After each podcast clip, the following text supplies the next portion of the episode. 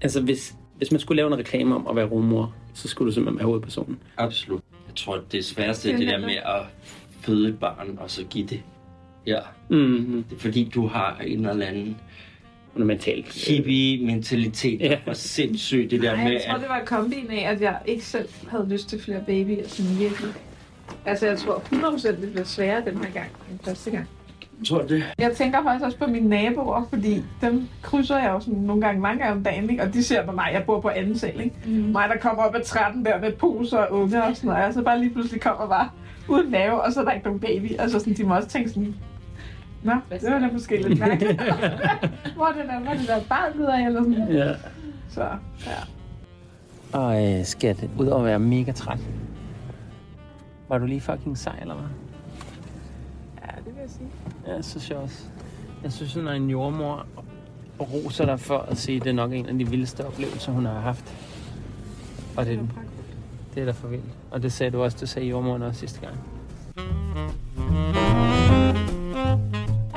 Er det første gang, du hører den her podcast, så skal du lige hoppe et afsnit tilbage, fordi så har vi faktisk første episode af Mia, som er rumor for sin bedste ven. Der kan du høre hele fødslen, og du kan høre alt, hvad vi taler om, både før og efter øh, fødslen. Mia har valgt at give sin bedste ven et barn for anden gang til ham og hans mand. Så her befinder vi os så nogle dage efter i køkkenet, hvor Mia spørger mig, synes du, der er noget galt med mig? Og øh, jeg sagde bare, nu tænder vi den mikrofon, og så optager vi altså afsnit 2, inklusiv alle de mennesker, der har stillet nogle mega gode spørgsmål.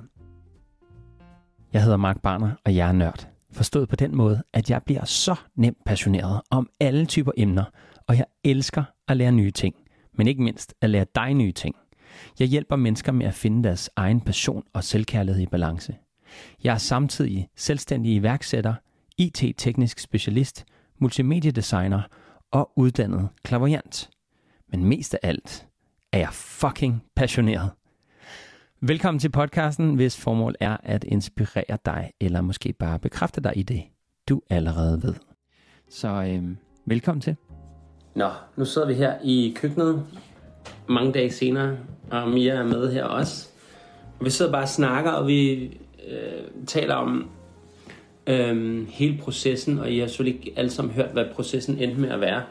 Men øh, alt gik jo godt på hospitalet. Mia mistede desværre øh, 1,1 liter blod, og, og jordmoren var sådan lidt bekymret for det, at vi snakkede om at beholde hende, og du fik heldigvis overtalt dem til, at, at øh, det kan du sagtens klare. Og fordi du var så frisk og bare var sådan, det, det er altså ikke noget problem, så fik du bare lov til at gøre, hvad du havde lyst til. Ja, jeg vil sige, da jeg snakkede med min, min egen jordmor dagen efter, der sagde hun altså, at det var helt normalt at miste en liter blod. blod. Så Ja. jeg ved ikke, om de har været lidt hys op på. Men hun trykkede også meget på din livmor for at få ekstra blod, og der siger du, du plejede ikke at få gjort det, at få tømt din livmor for blod, men hun tjekkede, prøvede selvfølgelig at tjekke, altså det var hendes formål var så at tjekke, at ved at trykke på din livmor om, hvor meget blod du så havde, fordi så vejede hun de der papirer, der kom ud, eller det, mm. det der blod. blodet. Ja. Øhm, men som du sagde, jamen de andre gange jeg blev trykket på maven, ja, så var det lidt mere blod de næste par dage, når man gik på toilettet, men, mm. men så er det jo ikke sikkert, at det er nødvendigt. Altså, jeg, jeg kunne ikke lade være med at tænke, efter vi talte om det, at det var lidt ligesom at stikke fingeren ind i et sår og blive med at sige, jeg skal bare lige tjekke, om det stadig bløder. Ja. men hun havde selvfølgelig ikke hånden op i noget, men hun, havde, hun trykkede på den livmor, som vi kunne sige, det kompresser, og det vil sige, det vil stoppe en blødning uanset hvad. Øh, Så det er jo ikke nok ganske fornuftigt, men hun prøvede så også at trykke noget af det ud, så man kunne se, om hvor meget der var. Og jeg kan godt forstå logikken, fordi hvis du mistede blod, så kunne den, din livmor jo fyldes op med blod, hvis den ville det.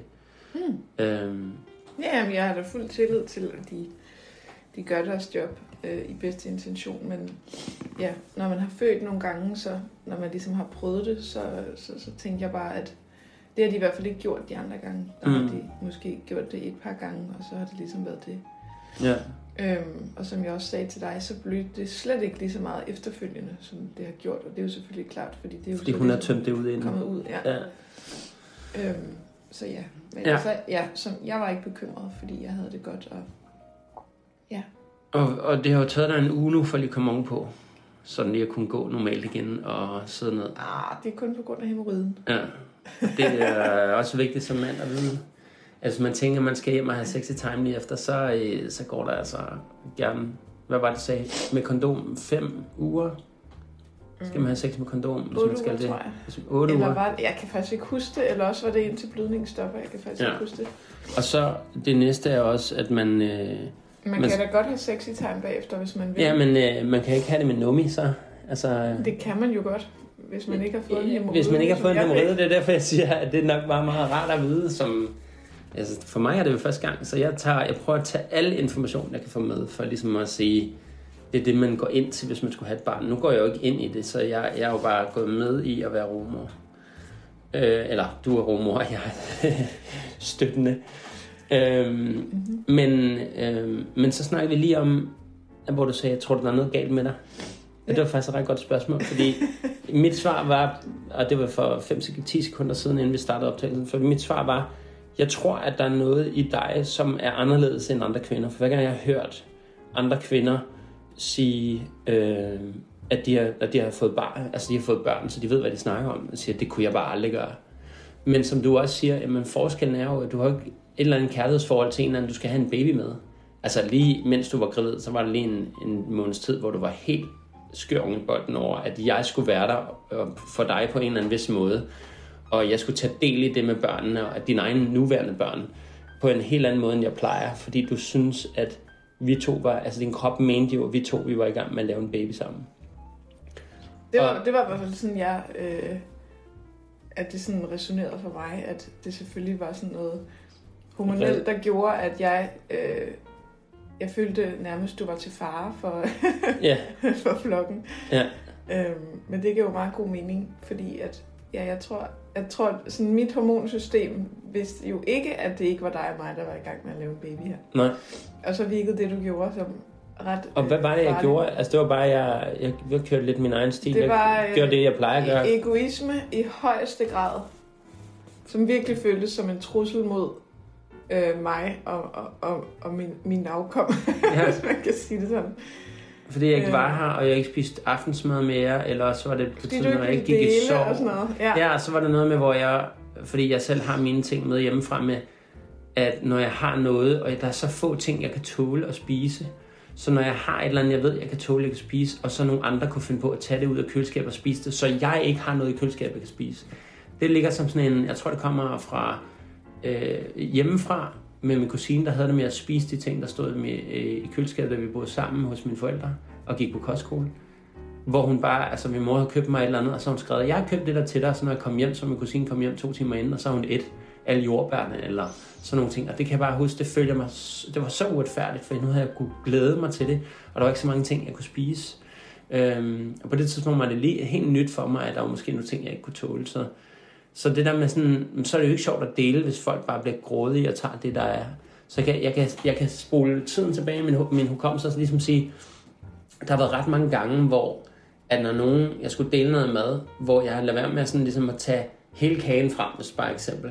Men så har jeg skåret et normalt størrelse stykke til personen og lade dem spise det, sådan så de ikke så hele kagen og ville have det hele, så jeg ikke kunne få noget, fordi nu var det endelig en kage ud af de 2.000 kager, for der en, jeg kunne tåle. Jeg købt Det forstår jeg godt. Jeg tror bare generelt, så er det der med nærhed måske lidt et ømt punkt for mig. Ja, eller sådan, er- fordi jeg, forstår jeg for, jeg forstår det ikke selv, og det, er sådan, det ligger langt væk fra, hvordan jeg, sådan, Jeg hvordan jeg, heller er. Øhm, og når man så har børn, så, så, så er det bare naturligt, at man deler, eller man giver til dem først, eller at man sørger mm. for dem først. Og det er jo ikke fordi, at vi, øh, vi lever sådan i en lack of, eh, of something. Altså sådan, vi kan altid købe noget mere, eller gå ned og Mm. handle, eller ringe efter noget, eller sådan. Mm. Øhm, så jeg tror bare, det var det, at, øh, Jamen, jeg kan godt følge dig. vi skulle bestille noget mad, og så, Vil jeg gerne have min egen sushi. så, vil du have, dit- så vil du have dit eget mad. Jeg vil have vi andre egen... ikke måtte få noget af. Ja, du, du, vi, vi har aftalt, at vi skulle bestille sådan en blandet sushi-pakke. Og jeg var tænkt bare sådan, det, altså Jonathan er din ældste søn, og han kan altså æde igennem. Og så tænker jeg bare, når han er her, så skal jeg ikke sidde og tænke, øh, den kan jeg ikke spise, den der, den er med flødeost eller eller andet. Så tænker jeg sådan, ej, jeg vil gerne have noget, jeg ved, så har jeg fået de mit. seks, seks Ja. ruller, og det er mit. Eller ikke seks ruller, men Ja. seks stykker sushi. Ja. Øh, hvor jeg tænkte, det her det er mit, det er der ikke nogen andre, der skal have. Uden at vide, hvordan det selvfølgelig blev leveret og alle mulige andre ting. Og det så kom, så sagde han også bare, hvad har du bestilt til dig selv? Og så, Ja. Sagde, ja, men tag du bare. Altså, så havde jeg allerede... Jeg fangede den så heldigvis der. Men jeg er enig i, at det der lack mindset, og det er også derfor, jeg selv har lavet en post på Instagram om det, at mm. at være et lack mindset, det hjælper ikke nogen. Altså, du, du hindrer bare dig selv, og du tror på... Jeg har flere venner, som er meget nære og, eller går ekstremt meget op i priser og hvad der er. Men det er ikke måske, fordi de ikke kan dele, men de er også sådan lidt, ej, altså det er sådan noget med, når man går ud sammen, så giver man ikke en øl. Der er nogle, vidderligt nogle venner, jeg ikke, jeg, hvor jeg altså bare sådan, så jeg giver nogle øl eller et eller andet. Mm. Eller giver en drink eller et eller andet snack. Men hvor jeg kan mærke, det, det kommer ikke igen. Og det er ikke fordi, det skal komme igen. Men et mangeårigt venskab, så bliver det et problem på et tidspunkt, at man er den eneste, der altid går op i baren og kører øl. Og den anden bare drikker dem og siger, ah, det var fedt, god aften, ikke? og så smutter igen. Og så kan man, på, eller så kan, kunne jeg på et eller andet tidspunkt sidde og tænke, hvad er det lige, altså det venskab, hvad giver det mig så noget ekstra, som, og det kan jo godt være, at der er nogle af mine venner, der føler det omvendt, at de føler, at de har givet mig meget, og jeg slet ikke har lagt mærke til det. Øhm, og det er, jo, det er jo ærgerligt for den person, der giver. Men man skal selvfølgelig huske at give af, af, af lyst, og, og ikke af et regnskab. Ja, men, sådan er det i hvert fald. Fordi ja, og jeg vi, tror, vi har jeg... faktisk snakket ret meget om det, fordi ja. at jeg har taget og tænkt på, sådan, har jeg nogle venner, som jeg ikke føler giver, eller hvor det ikke ligesom er jævnbyrdigt på en eller anden måde. Og det, mm. var, det var faktisk svært for mig at tænke på, fordi så gik det op for mig, at jeg holder ikke regnskab. Nej, det vil sige, at du vil heller ikke lægge mærke til, hvis jeg vil nok ikke lægge mærke til det, Nej. hvis jeg havde givet mere. Fordi når jeg giver, så tænker jeg ikke, Nå, nu har jeg givet én gang, mm. eller nu har jeg givet to gange, så nu må det være dens tur, eller nu er det, altså... Men igen, omvendt... Jeg lægger mærke til, når jeg giver, men nu har vi jo også et regnskab kørende i, i en app, der hedder Costsplit. Men jeg lægger mærke til det, fordi du har tre børn med dig. Oftest kun to af dem. Og det vil sige, jeg kan mm. godt mærke på min økonomi, altså i, bare på de her halvandet år, hvor jeg har betalt ret meget, eller lagt ud meget, ikke? der kan jeg godt se, at jeg har ikke pengene på min konto. Jeg kan godt se, at jeg har nogle andre penge, jeg har sat til side og sådan noget. Men jeg har slet ikke de penge, som jeg plejer at have. Altså, de, de er forsvundet på et andet år, som det flow, jeg normalt har kørende, se, ja, men jeg kan godt lige gå ud og købe en, en computer, når jeg har brug for det, eller noget andet. Øhm, men det, det har jeg ikke mere. Altså, det er simpelthen, fordi jeg er i underskud. Altså, nu har jeg heller ikke gjort regnskabet op i nærmest to år, men stadigvæk. Så jeg, jeg tænker meget over det, fordi det er ikke mine børn. Og selvom jeg elsker at give dem gaver, eller komme med et eller andet, eller tage noget slik med, eller en eller anden lille dims, jeg har fundet, eller sådan noget lignende, øhm, så, øh, så er det ikke mine børn, så det føles ikke naturligt, at de selvfølgelig bare skal have. Men det føles naturligt, når jeg får lysten. Eller når jeg for eksempel selv var ude med dem den anden dag, hvor jeg bare tænkte, men der vil jeg selvfølgelig gerne give, fordi det er hyggeligt. Det gør jeg også med min niece eller mine nevøer. Øh, så hvis jeg har lyst til at give, så er det ikke sådan... Og så er det sødt, min søster kommer hjem nogle gange, når det er... Jeg ved ikke, vi har haft en hel dag eller andet, så siger hun, skylder eller noget, og så halverer jeg bare et eller andet der omkring, hvad de har brugt. Mm. Men, men ja, der kan jeg godt mærke, at jeg voksede op i sådan noget med, at hvis jeg lånte to og en halv af min far, så var det vigtigt, at jeg gav to og en halv tilbage. Så ligesom min far var jo ligesom mm. kirurg, og han havde manglet ikke nogen penge. Han havde millioner engang. Det er sgu altid de rigeste, der er mest Ja, men det var fordi for ham var det vigtigt at lære det der, men når man siger, må jeg låne nogle penge, så var det et lån, så ligegyldigt om det er to en halv, eller om det er 50 eller 2.000. Øhm, og sådan har jeg det også i dag. Det er, når mine kunder, øh, jeg har en kunde om året måske, der bliver en dårlig betaler. Når mine kunder ikke betaler mig, så er det ikke beløbet. Jeg er sådan set ligeglad om det er 300 kroner. Det er princippet i, at vide, man bestiller en service, men jeg vil så, så sige, der er så også stor forskel på, at det er en kunde, der betaler for et stykke arbejde, til det er to venner, der drikker en kop kaffe. Det forstår jeg, men jeg tror, jeg tror at min øh, nærhed, altså det er jo, når jeg ikke har det godt, eller når jeg føler, at nu er jeg ved at være i minus, altså nu kan, er jeg i underskud af en eller anden art, så kan jeg godt få den der øh, lidt beregnende, sådan lidt, øh, og det er, ikke en, det er ikke en fed side af mig selv, men selvfølgelig en survival side af mig selv, fordi jeg har oplevet det før.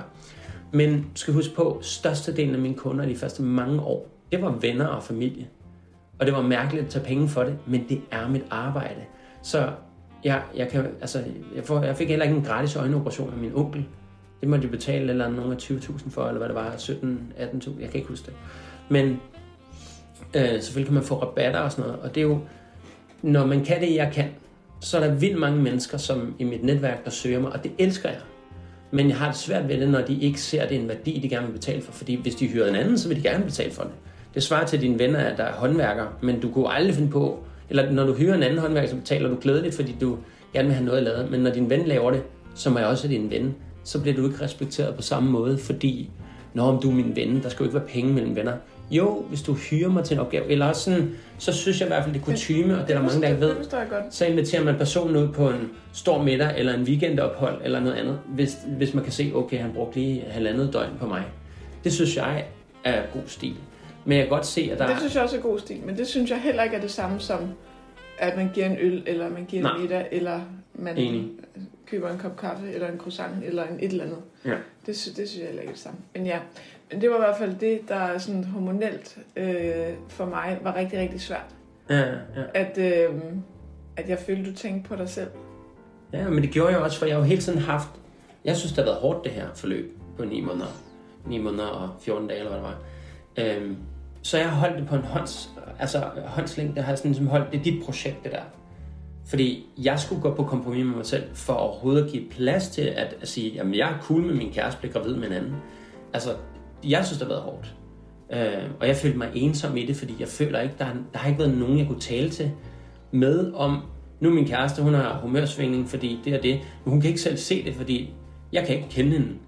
Og øh, altså sådan har jeg jo haft det med dig. Der er nogle tidspunkter, hvor jeg ikke har kunnet kende dig, altså en side af dig, jeg aldrig har set før, øh, hvor vi stod i Ekodalen på Bornholm, og du bare stod og råbte af mig, altså alle steder, så i Ekodalen. Men det, det, det er sådan nogle ting, som jeg sådan ligesom kan mærke, at det har sat skov. Og der er sikkert, det kan være min, øh, min nærhed i den periode, hvor at det har været svært at give mere af mig selv. Og, og, og vil have, jeg vil have dig noget mere. Jeg vil have noget anerkendelse, omsorg, kærlighed, nus, tid øh, på en anden måde, end hvor at det var, at, at det skulle være synd for dig, for nu havde du en stor mave på. Sådan. Så jeg havde et underskud. Og så kan man sige, at det var egoistisk af dig, Mark, for en eller anden, hvis der sidder en eller anden mor derude og siger, åh, typisk mænd eller eller andet. Nå, men, men vi har også brug for, vi har også behov for det. Så kan der også være nogle mænd, der aldrig ved, at det er det, deres behov er. Men så synes det lige pludselig, det er meget sjovere at gå i byen med deres venner, mens øh, kæresten er, eller konen er gravid, fordi nu skal de lige ud og have noget anerkendelse. Det, der er bare mænd, der agerer forskelligt på det. Men jeg vil våge at påstå, at de fleste mænd, de, hvis, hvis ikke der er balance i tingene, så er det det er jo en ny udfordring for forholdet. Og her der er det, en, en kvinde har, lov, har lyst til, at vi nu skal bygge redde sammen, skal være tættere sammen, og manden tænker, eller mit vedkommende, og de mange af de mænd, jeg har talt med, og venner, jeg har talt med om det, de er sådan, jeg skal også ud og have noget luft. Altså, jeg skal ud og have noget energi, så jeg kan øh, få noget energi ude, og så komme hjem og sige, ah, nu har jeg overskud. Ikke? Jeg gjorde det jo en gang- gang med dig og børnene i Spanien, hvor jeg kørte over til Mitchell, og skulle aflevere nogle ting til ham, øh, min kammerat i Spanien, og så øh, sidder vi og snakker, og bare det, vi får snakket om det, gør, at jeg glæder mig til at komme hjem til dig. Og du havde kunnet fornemme den, for du skrev til mig, jeg overvejer bare at tage børnene og rejse hjem fra Spanien, for det virker som om, at, at jeg, jeg kan mærke, det, den måde, vi er her på, kan koste dig lidt, eller det, det, du trækker dig lidt fra mig. Så din intuition var helt rigtig. Men efter min snak med Mitchell og din besked i sammenhæng, fordi du ligesom var ærlig, åbnet, så kunne sige, ah, det er der min kæreste er, det vil jeg gerne rumme, det der. Og så kunne komme tilbage med jer med fornyet energi og have lyst til bare at tage børnene med selv under armen og sige, nu laver de noget. Selvom du hele tiden var på telefonen efter mig og sige, øh, hvor er I henne nu, og solen er gået ned her, så kan jeg ikke ligge i solen mere, hvor jeg bare sådan, finde på noget selv. Altså nu er jeg ude med dine børn. Vi er ude at købe is og gå tur og alt muligt andet. Men, men det var for fristende at, at gøre det på den måde, og så i det hele taget skulle komme ud og få energi. Og det er det, jeg mener. Altså, det var dit projekt, det der, og jeg havde brug for tit at bare sige, øh, jeg, jeg skal lige have noget rum og noget plads her, og jeg vil gerne lige være uden alt det her børne noget, fordi ja, det er en del af dig, det er dit liv, og der er mange børn i dit liv, men jeg er gået ind i det, fordi jeg elsker dig, og fordi jeg vil have dig. Og så hører nogle ting med, som jeg også gerne vil have, og bonusen er, at jeg også kommer til, eller kom til, at elske alle dine børn også. Men udfordringen er, at det er stadigvæk ikke dem, jeg er i forhold med, men det er jeg så alligevel. så så det, jeg er ikke kæreste med en person mere. Jeg, jeg er kæreste med en person, og så er der en flok, der følger med. Og en eksmand, og en anden eksmand, eller ekskæreste. Du har lavet det første barn med. Jeg synes, det har været en, en svær proces, og jeg synes, det har kostet os noget. Og det har i hvert fald kostet mig noget. Og, øh, og jeg har flere gange undervejs tænkt, nu går det i stykker. Nu kan vi ikke mere. Altså, nu, nu, nu, det, nu, nu fucker det op. Ja, det er meget, det har du også tænkt inden der med ting, som jeg følte ikke var noget, der skulle Ja. ødelægge det. Altså Lige sådan hvor der er du måske hurtigere til at være sådan, Jeg tror bare, jeg har været så mange øh, forhold, at jeg bare sådan har fundet ud af, at mine grænser er her, og, og jeg kan bare mærke på forhånd, hvis ikke jeg bliver mødt i det, så er der ikke plads. Og fordi jeg vil, nu skal jeg til, gives til historien, jeg er en, der giver enormt meget af mig selv. Det kan tror jeg også, man ligesom kan mærke i min podcast. jeg vil gerne være ærlig og vise, hvem jeg er. Det gør jeg også på min Instagram. Øh, og prøve faktisk med min Instagram ikke at være sådan en, se mig, jeg har styr på mit liv, men mere, øh, jeg har fundet ud af, at det her ikke er godt, eller jeg har også haft det her problem, eller sådan noget andet. Nå, men så er jeg, jeg er en, der har pleaset enormt meget i mine forhold, og givet alt for meget af mig selv. Til at jeg ikke kunne kende mig selv mere. Når jeg kom ud af de forhold, så, så har det taget mig flere måneder bare, ikke at komme over kun kærligheden, der forliste, men at finde mig selv igen. Hvem er jeg egentlig? Fordi som klassisk pleaser med den opvækst, jeg har haft med min far, hvor jeg altid prøvede at please ham, please min mor, så der ikke var noget ballade, så alle var glade. Det har jeg bare lært af min mor, det skulle man gøre. Så har jeg mistet mig selv hver gang, og hele tiden, i hele min barndom, ikke rigtig vidste, hvordan man viste følelser, og hvordan man håndterede dem, og altså, derfor er jeg interesseret i det. Øhm, så derfor er det, når der er noget, der går galt i et forhold, så har jeg prøvet det så mange gange før. Jeg har haft så mange, mega mange forhold, ikke? Altså, og lange også, femårige som øh, to måneders, altså, øh, og flest lange end, end korte. Så, så jeg bare oplevet så mange ting, at efter et år, så er det der, man ligesom kan afgøre, kan det fortsætte yderligere? Og nu er vi jo langt over det. Øh, men jeg vil stadigvæk sige, så når jeg ser de der faresignaler, så tænker jeg bare, det skal jeg ikke, det her. Det, det skal ikke, der skal ikke være nogen, der står og råber af mig i ekodagen. Altså, når det er det eneste, jeg prøver, det er at mødekomme dit behov. Det ved jeg godt, det var det, du skal... følte, men det var ja. jo så ikke det, jeg Nej, følte. Og, det, og det, så kan det godt vigtigt. blive nødvendigt, når man er gravid og lidt hormonel, at ja. så kan bølgerne godt gå lidt højt, og det kan være okay. Og for mig er det ikke ensbetydende med, med, at så er man i gang med at slå op, eller så er det øh, ved at gå i stykker. Nej, jeg tror bare, det er vigtigt, så, at man snakker om grænseoverskridende, at være grænseoverskridende. Det synes jeg også, vi gjorde. Ikke lige efter Bornholm, altså, men vi gjorde det i noget rumtid efter, ikke? Altså, der, der mm. faldt der noget ro på igen.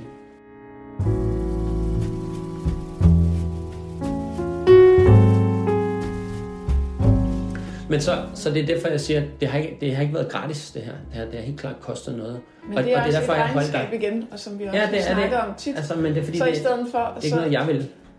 Nej, men, men det er stadigvæk at se glasset halvt tomt eller halvt fyldt. Og jeg er måske Enig. mere typen, der ser det halvt fyldt, fordi jeg tænker altid, alle de øh, lektier og alt det, øh, man får foræret i en svær situation, det er også det, som er med til at udvikle os, og det er også det, der gør, at vi nu kender hinanden endnu bedre, og mm. at jeg nu måske fremover vil blive endnu bedre til at finde ud af, hvordan du har det, eller hvad jeg kan gøre, eller hvad det er, der trigger dig, eller hvad det er, der gør mig ked af det, mm. eller hvad det nu kan være. Jeg ser det ikke som noget dårligt, at der kan være konflikt.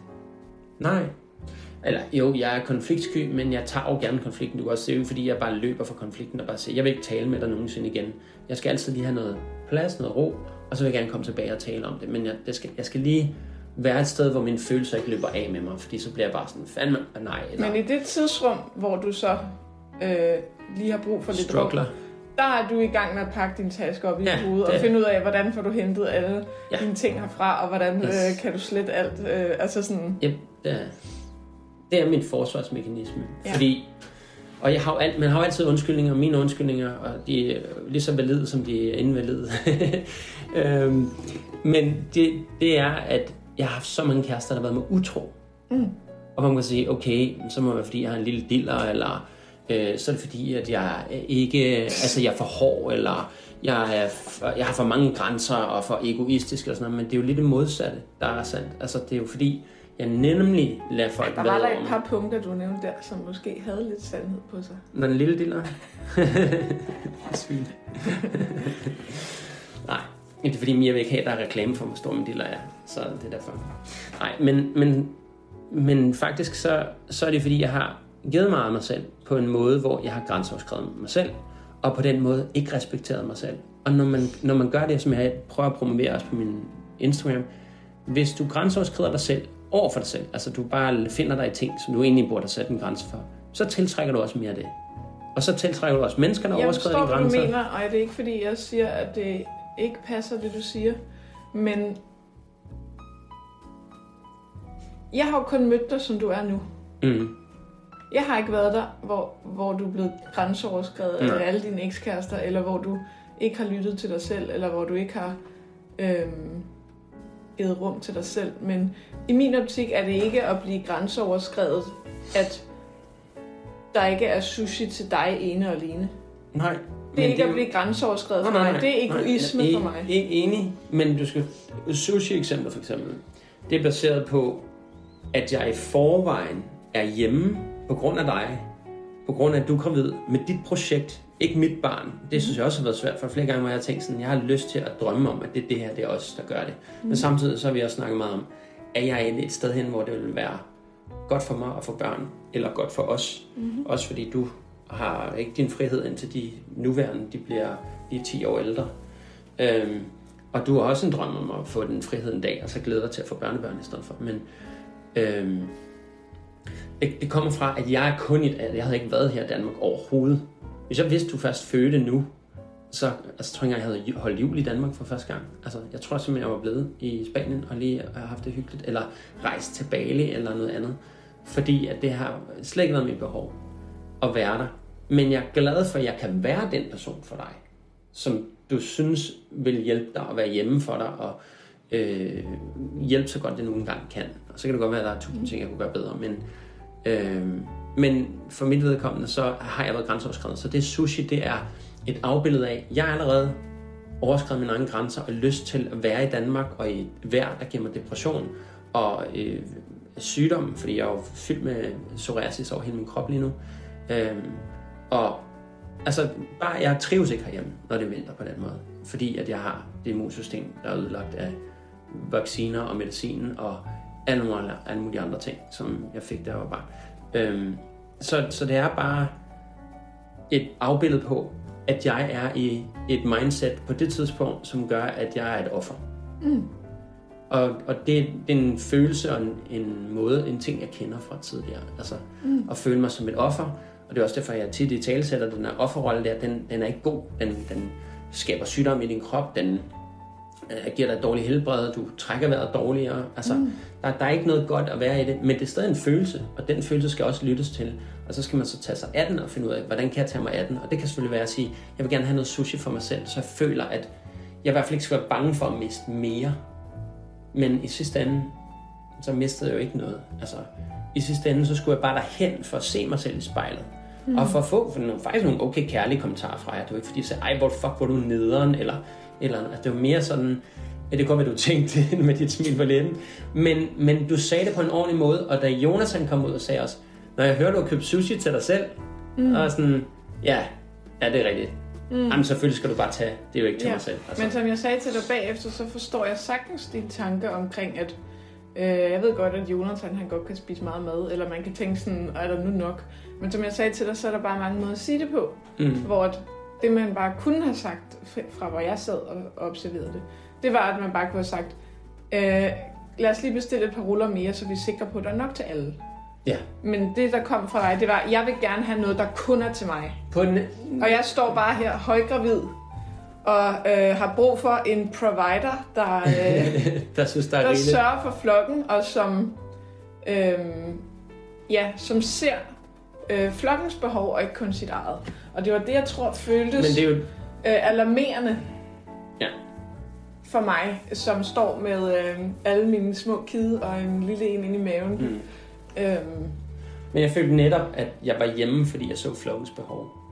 Så Altså, det, det er sådan, det føles i min krop. Altså, så kan du sige, jeg det, følte... var ikke, det var ikke flokkens behov. Det var dit eget behov for selv at have dit eget sushi, som ingen andre måtte få noget Ja, ja, men, men ved at hvad, det forstår jeg, men du projicerer det så over på sushien, hvor jeg siger, mm. min følelse er, at jeg er hjemme. Jeg, jeg, har, jeg har givet min frihed væk til jer. For at være hjemme, for at støtte et projekt, som ikke er mit, som jeg i forvejen har været grænseoverskridende at skulle sige ja til, og øh, Men det have synes jeg, det er virkelig til. offer at sige. Jeg har givet ja. min frihed væk. Jamen, det er sådan, det føles for mig. Ja. Og så kan det godt være, at det er... Hvor jeg tænker, at hvis man er i en relation til et andet menneske, som ovenikøbet er ens kæreste, så ser jeg det ikke som om, at man offrer noget, at man er der for den anden, eller at man øh, giver afkald på sig selv nødvendigvis. Det kan man selvfølgelig godt føle, men som udgangspunkt, så er det ikke det, som fylder hos mig. Det er også derfor, jeg siger, da du spurgte, om du var skør, og du bare kunne give en baby væk.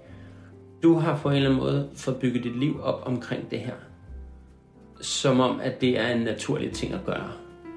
Altså, at når man, altså, så laver man lige en baby, og det, det har jeg gjort før. Ikke og... fordi det er en naturlig ting, men fordi at det er det kan være... Øhm, mm, skal jeg lige finde det rigtige ord. Det kan være enormt givende at give sig selv hen til andre, og at give sig selv til andre, Helt sikkert. øhm, uden at holde regnskab, uden at forvente noget til gengæld. Helt sikkert. Og det er der, hvor jeg tror, at i Guds øjne, er du mærkelig? Nej, du har bare et enormt stort hjerte.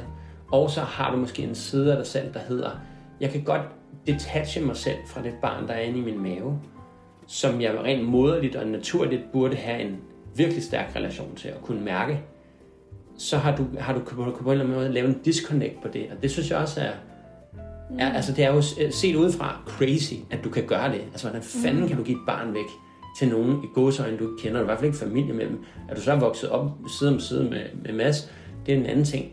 Og du så kan give ham en baby, for du ved, det har I snakket om. Altså han har snakket om at få børn, lige siden han var lille, men vidst, han er homoseksuel, så det kan ligesom...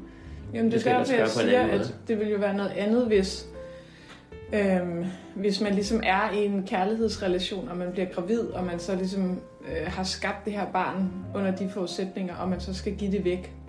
Det vil jeg da heller ikke kunne forestille mig. Jeg vil da heller ikke forestille mig, at skulle have givet nogle af mine egne børn væk. Mm, Men, men de børn, jeg har født til Mads og Jakob, de er jo blevet skabt på det grundlag, mm, at det ikke var mit. mm. Og jeg føler, som jeg sagde til dig, jeg føler ikke, det er mine børn. Nej.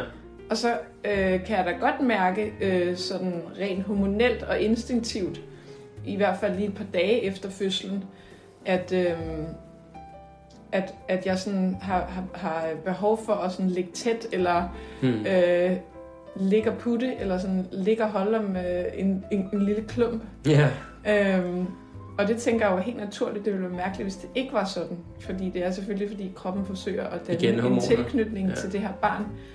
Men ligesom når jeg for eksempel pumper mælk ud, så øh, får det ikke mælken til at løbe, at jeg kigger på et billede af den baby, jeg lige har født. Men Ja. hvis jeg kigger på et billede af mine egne børn, jeg har ammet, Ja. så løber mælken.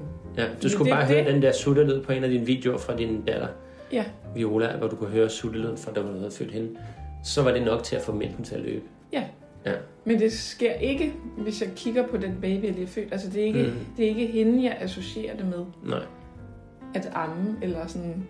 nej. Og det kan jo også godt virke lidt skørt, men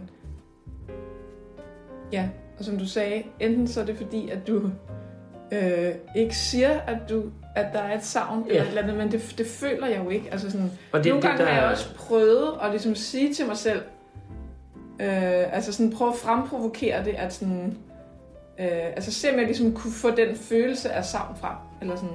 Men jeg føler ikke, altså sådan, det er ikke sådan, jeg går og tænker på hende hele dagen, eller tænker, Mm. og hvor ville jeg ønske, hun var her, eller sådan, den følelse har jeg ikke. Okay. Ja, fordi det, det der kan være sådan et spørgsmål, det er sådan, ah, der må der være et eller andet sammen. Der er et eller andet, du, så må det ligge i din subconscious, altså din underbevidsthed, og så er det sikkert, fordi du ikke rigtig helt kan mærke det, fordi der er et eller andet galt med dig. Altså, fordi, hvordan kan man bare give et barn med? Fordi det er jo noget af det smukkeste, man kan, altså, udover at give, undskyld, et barn til sin øh, mand, kæreste eller noget andet, og som, som at føde det, og skæmme familie sammen, og alt muligt andet, som er smukt. Men at give det et barn til nogle andre, som altså bare har længtes og ønsker et barn, og så nogen vil give deres tid og deres energi, og ja, for eksempel kunne du ikke, til sidst kunne du ikke arbejde, eller få et nyt arbejde, fordi hende du passede, øh, handicap medhjælper, passede, hun døde jo af sklerose. Så, så du til sidst kunne du heller ikke arbejde, og det vil sige, du kan heller ikke bare gå ud og få et job som gravid, højgravid. Og de ting, altså det, det koster dig jo, og tænk, at nogle andre mennesker vil, vil altså, sætte dig igennem det, og du vil gå igennem det med dem, og endda med, at du har gjort det før. Mm. Og når Filuka ser dig, som er deres øh, første fødte, eller dit første fødte til dem, Mm. øh, så er, er, hun, er hun jo også bare en Filuka, som er din vens datter, og som mm. siger, jamen, øh, jeg har været inde i Mias mave. Altså, mm. det er det, hun associerer med, at det den Mia er, det er hende, der har lavet mig inde i hendes mave. At hun så ikke rigtig ved, hvad det indebærer, og alt muligt andet, med, fordi hun er så lille, men øh, også bare at se videoen, med hun har fået en lille. Jeg skal næsten have lyst til at græde af, af, af, Mm. af rørleder lige nu, bare ved at snakke om det. Øh, hvor hun ser sin lille søster løbe hen, og så siger jeg, ah, det er min lille søster, eller sådan noget. lignende. Mm. Jeg ved ikke lige før, at nu kan man jo ikke se noget, men det er lige før, at du skulle spille det klip, hvor, hvordan hun ser sin lille søster for første gang. Altså, man bare kan høre på hende, hun er sådan, ah, lille søster, altså hun har selvfølgelig fået det fortalt, men det er jo mega smukt, så man se, Ja. at hun har fået en, en, øh, en søster. Øhm, så, så på mange måder, når man ser, hvad det giver og alt muligt andet. Men altså, jeg er da også, jeg er da også sådan, jeg har sagt flere gange til dig under din graviditet, altså hallo, hvis jeg var masser Jakob, jeg havde jo købt lejligheden, eller lejet en lejlighed lige ved siden af dig, og bare fulgt intens med, eller spurgt, om vi ikke kunne indlogere dig øh, i en ekstra lejlighed, og bare, bare sådan forkæle dig, og massere dine fødder, og ej, hvad du laver en baby til os. Og det ved jeg ikke, om det var sådan første gang, men det var bare sådan, det var min fornemmelse, at ej, hvorfor er det der ikke noget mere? Det er jo det mest spændende, altså de skal lave en baby. Men det er jo selvfølgelig heller ikke med dig, de skal lave en baby. Du, du laver en baby til dem, og så... Mm. Men den rejse inden, der ville jeg nok selv have valgt at være en stor del af den, hvis det var mig, der fandt en, øh, en rumor, ikke? Men du kender dem jo så godt, og du har haft connection med dem over på sms, og du har jo også selv sagt, det kan du sige, du har faktisk ikke haft behov for, at de var der helt sådan. Nej. Altså, men det er jo også fordi, at selvom at jeg øh, ligesom gør det og har været gravid og sådan noget, så altså mit liv går videre. Min hverdag fortsætter stadigvæk, og øh, jeg tror bare, jeg ville synes, det var lidt irriterende, hvis de, altså, Ja, de skal være med ud i hjemmeskole, dine børn skal være med hele tiden, og eller hvis de hele tiden, altså også bare sådan... også jobs. til sidst, at, at, at, at så, så er de selvfølgelig meget opmærksomme, og de spurgte tit sådan, "Nå, hvordan går det? Kan du mærke noget, eller er, du, er der noget i gang, eller har du lidt ekstra pluk hver dag, eller sådan, mm. og det ved godt, det er bedste intention, men faktisk er det jo bare irriterende for en selv, at der hele tiden bliver spurgt, når kommer Ja. der snart en baby? Ja. Altså, det er måske i virkeligheden den største fejl, det er, at man siger til folk, hvornår man har termin. Altså sådan, man burde bare sige, det bliver her omkring øh, Ja. i denne her måned, og så ved man ikke, om det var den anden eller den 28. Altså, Nej, du gik det er 14 dage over nu, ikke? Var det ikke det? 11 dage kun. 11 dage over, 11 dage ja. kun. Og sidste gang var det 14 dage over, ikke? Sidste gang var det 18 dage over, 18 og så dage over. med Viola gik jeg 15 dage over tid.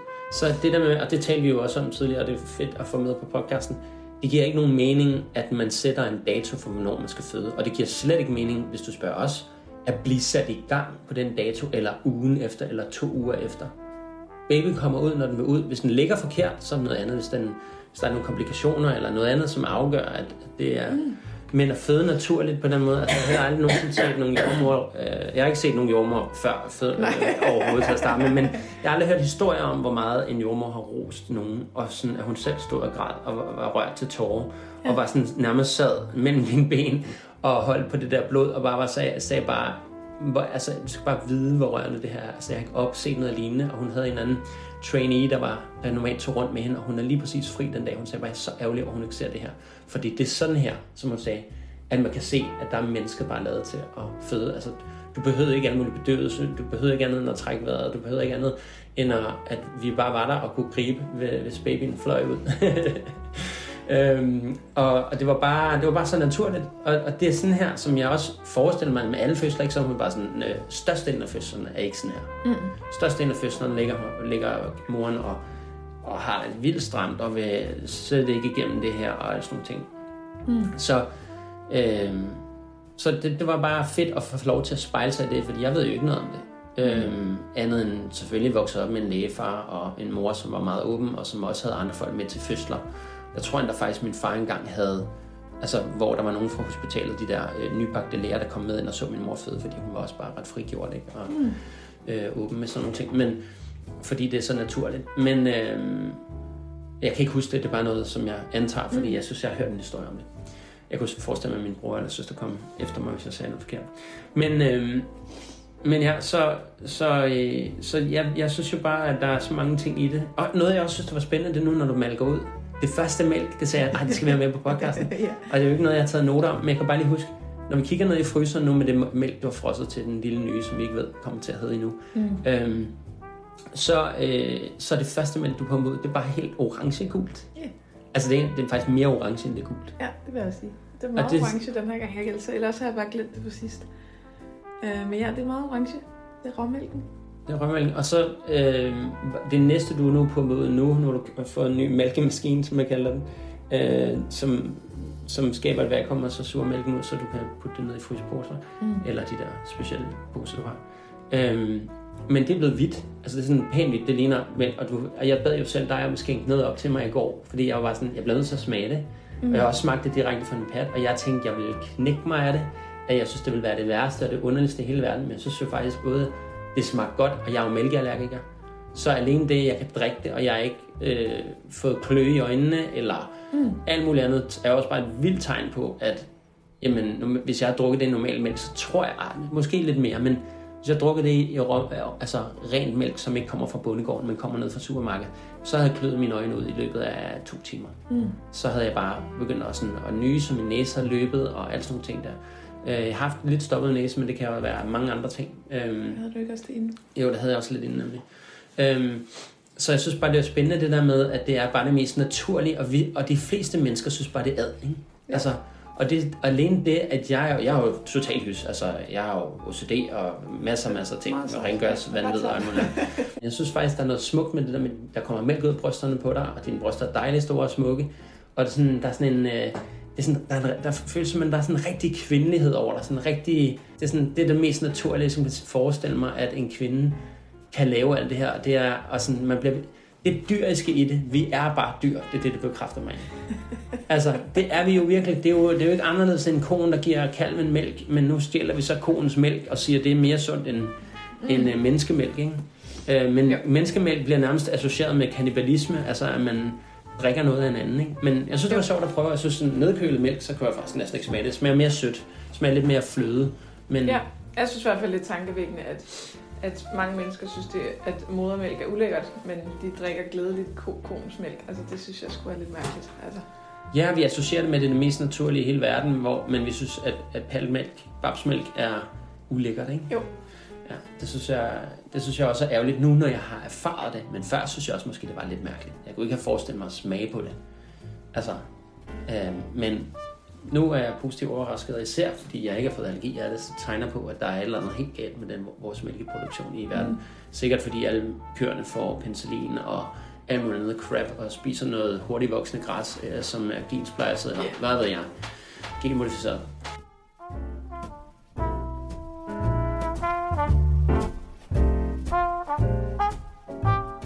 Så kan jeg nævne samtidig også, at der er jo kommet nogle spørgsmål, blandt andet det der, er det ikke mærkeligt at give det væk og sådan noget, fordi du har været ude på Instagram og dele en lille smule med din fra, kvalitet. si- fra sidste gang, ja.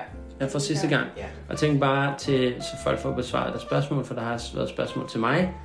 Og så synes jeg bare, at vi måske kan tage det med, fordi jeg hellere have det samlet i en, end at, øh, end at vi ikke har det med. Fordi jeg tror, at at der, der er helt sikkert mange spørgsmål derude. Øhm, Okay, klippet er ja, her. men de skruer det helt op, så man Ja, kan høre. Jeg ved ikke, det altså selvfølgelig kan man ikke se. Men, men Filuka øh, sidder med sine to fædre her, og så får hun at vide, at der er en overraskelse til hende. Og efter hun kommer hjem og bliver hentet. Hun kom ud Også til... til også baby. Ja, det er baby. Det er lille søster. Også baby. Du har også været en baby, ja. Du har også været inde i Mias mave. Også mere mave. Ja, du har også Også været... mig. Ja, du har også været inde i Mias mave. Nu er lille søster kommet. Og nu er lille søster kommet ud af Mias mave. Hun kom ud i nat. Hun sidder bare og kigger ned på en lille baby. Et stort smil på maven. Og holder sig på munden, fordi hun er så rørt eller fascineret. Prøv. Det er så sødt. Og man kan se, når klippet starter faktisk med, at hun, øh, det var ikke lige med, men at hun løber hen. Ja, Øh. vi kommer hjem fra børnehave, og så Ja. ja. siger vi, vi har en overraskelse. Ja, lige præcis. Lille søster. virkelig, virkelig sødt. Det er virkelig Men kan du ikke finde din uh, Instagram spørgsmål? Hvad, hvad bliver du, det kan du også huske i hovedet. Hvad bliver du stillet af spørgsmål mest? Mm, det er nok øh, folks bekymring for det efterfølgende. Sådan noget med, hvornår får de babyen, eller øh, hvordan gør I efter fødslen, eller skal du være mor for hende, eller sådan. Altså, hvordan hele sådan konstellationen er, Ja, øh, og hvilke aftaler vi har lavet. men det var jo, som jeg også øh, sagde på podcasten, at mens du fødte nærmest, øh, at, øh, at, at det, der var sket, det var, at øh, du lå med babyen øh, i lidt længere tid den gang, Ja, øh, end sidst, fordi at øh, du skulle have mælken til at løbe. Og, og det, nej, du skulle have, øh, hun skulle øh, suge på pad for, hun skulle have pad for, at din livmor trak sig sammen, så blødningen ville stoppe hurtigere. Det var det, de sagde. ja det er anbefalet. Og så fik, de, Mormor. fik du kunstig oxytocin, som så ikke var Ja. øh, naturlig oxytocin, men altså, Ja. Det, det giver man jo øh, alle. Ja. som udgangspunkt. Ja, ja, det synes jeg også er skørt. Og det er de også Uanset, gav. er... Men noget som jeg, og det er jo, jeg kan jo godt lide, jo mere jeg også lærer dig at kende, og jo mere jeg sådan studerer og, og researcher konstant og hver dag, øhm, at de sprøjter K-vitamin ind i barnet. Altså, hun fik jo altså, en indsprøjtning med K-vitamin. Og bare tænker, hvor jeg sagde til jordmoren, men alt andet foregår naturligt. Altså, jord, mælken løber til dine bryster naturligt. Øh, hun har fået hendes sutte-refleks starter naturligt. Hendes øh, alt muligt ageren starter naturligt. Hvorfor skulle hendes produktion af K-vitamin ikke starte naturligt? Jamen, vi kan bare måle, at hun har mindre, end man skal have, og hvem definerer, hvad man skal have. Mm. Hvis medicinalbranchen kan sælge noget mere K-vitamin, og noget mere af det ene og det andet, og børnevacciner og alt muligt andet, så er jeg bare sådan, hvis hun ikke har K-vitamin, og der ikke er noget galt med, at hun ikke er græder hele tiden, eller øh, ser deform ud, eller, altså, mm. hvorfor skal man sprøjte noget ind i en nyfødt baby, som producerer alt naturligt, og det hun ikke producerer naturligt, det gør du i mælken. Mm, jeg er helt enig. Altså, og det synes jeg er så skørt, og det samme gælder også oxytocin, så man siger, okay, det er virksomt, og det kan redde liv, fordi det kan være, at du ikke får en voldsom blødning, hvis det var. Men at tage det, jeg ser også til dig ind, jeg synes ikke, jeg skal ikke bestemme over din krop, men jeg synes ikke, du skal tage det. Bare sige ja til det nu. Lad os se, om du bløder, Jamen, det, og så give det, det, det bagefter. kan jeg jo heller ikke, ja. Ja. Øhm, altså man kan sige, at naturen er jo ikke interesseret i, at moren hun skal dø.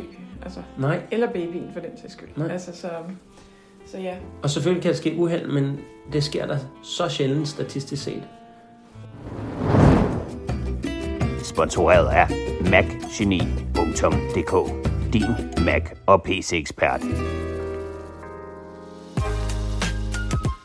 Du har lige hørt en reklame fra MacGenie.dk og MacGenie.com. Det er mit firma, mit helt eget firma.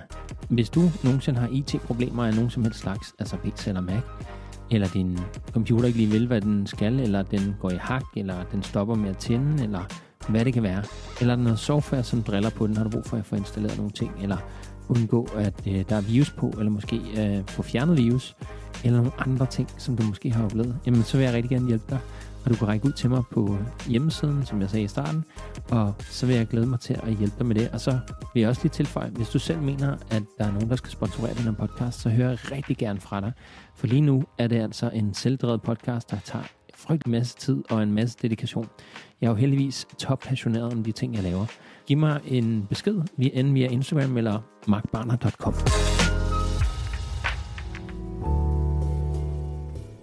Så en af de ting, som jeg havde faktisk tænkt på, det var fordi, du og jeg, vi jo mødte hinanden på uvaccinerede singler. Altså, øh, Halleluja. ja, og det var jo selvfølgelig omkring covid-vaccinen. Øhm, og vi har meget sådan, rent, når man, jeg tror, når man er uvaccineret, som vi er, så er man sådan skeptisk, sådan grundlæggende i hvert fald. Nu er det også klart, at jeg startede samling sammen med de der piger, eller jeg, jeg var med til at starte det op. Øhm, samling Danmark.dk, som jeg så er lukket ned, men som bare hedder Samling på Facebook. Mm. Øhm, og der, øh, der er det klart, at vi, vi har det til fælles, og det var også en ting, jeg sagde til dig, men jamen, du ved jo, din kammerat Mads, han, går lidt, altså, han arbejder med kirurgi, øh, og Botox og alt muligt andet. Han er slet ikke så bange for vacciner, som, mm. som vi er, eller be- bekymret, eller tænker ikke to gange Ja. over det. Ja. Så han er meget mere for, og der er I jo ikke enige på det punkt. Og der var jeg også Nej. sådan til dig, men hvordan har du det med, at du ved, at de børn, du har født, vokser op i en familie, som bare er pro alt det der medicin og den verden? Men altså, det har jeg som udgangspunkt ikke noget at holde nogen holdning til, eftersom det ikke er mine børn. Altså, Mm. jeg kan jo godt være uenig, ligesom jeg også er med nogle af mine andre venner, som også vælger at vaccinere, men det er jo deres valg. Ja.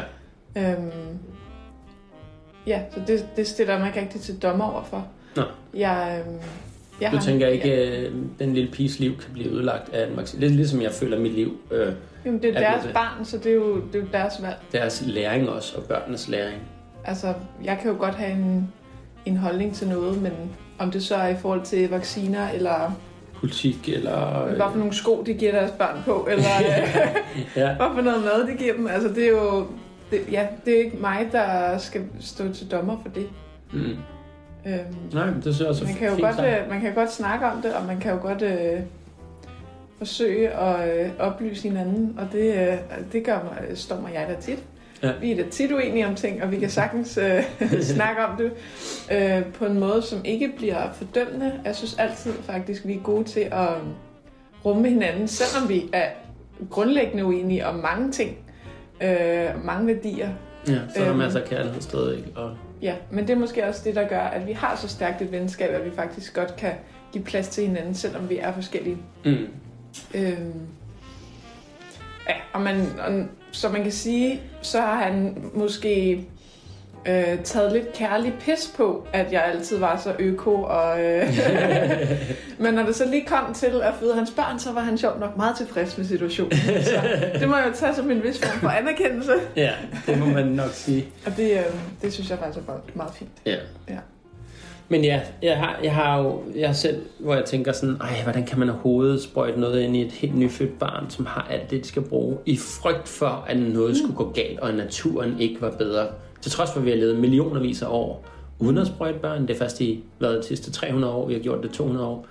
Så Ikke meget, tror jeg, engang. MFR blev indført i Ja. 89 eller sådan noget. Ja, lige præcis. 87 eller Ja. eller andet. Ja. Så, så alle de der ting der sådan, vi har levet millioner af år, og så er folk lige pludselig en fuldstændig uag, u, øh, ugyldig frygt for, at noget skulle gå vildt galt. Og ja, det gør det da på en lille procentdel af børn.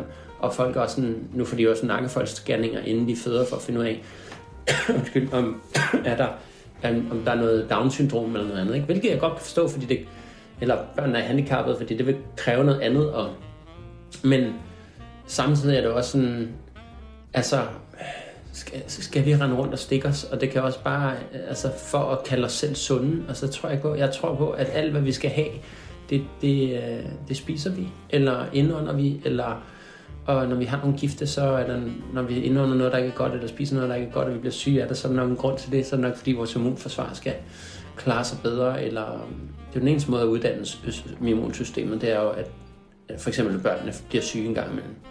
Øhm, så kan deres immunforsvar blive stærkt. Det er jo også derfor, de får med din modermælk, så hvis barnet så får det, så får den også en del af dit immunforsvar. For der er bakterier. jeg er fuldstændig enig, men det er jo et holdningsspørgsmål. Jeg tror da også, at folk de vaccinerer deres børn, fordi de tror, at det er det bedste, og fordi de mener, at det giver deres børn gode forudsætninger for at have et godt immunforsvar. Ja, og der vil så Og så sige, kan man jo så være uenig om, hvad det så er. det havde så modsat effekt på mig jo. Mit immunforsvar blev videre lidt dårligere, jeg blev oftere syg. Jeg fik kyssesyge to Men gange. dine og forældre har givet dig de vacciner i troen på, at det ville være til gavn for dig. Yes. Øhm, og Ja, det så ikke Intentionen har været god, men, Ja, men det- det har bare heller ikke blevet oplyst om, hvordan bivirkningen kan være over flere år. Nej. Og, og det, her, Det kan jo være svært at, at vide generelt, men jeg tror da, at alle forældre gør det, øh, de gør i den bedste intention og i den bedste Mm. tro med den overbevisning, de nu har. Apropos immunforsvaret, så er det noget meget interessant om, øh, om modermælk også. Du sagde, at den kunne gå hen og blive grøn, Ja, altså ikke sådan neongrøn, Grønlig. men sådan lidt grønlig. Ja, den kan variere fordi... fra sådan hvid til gul til grøn.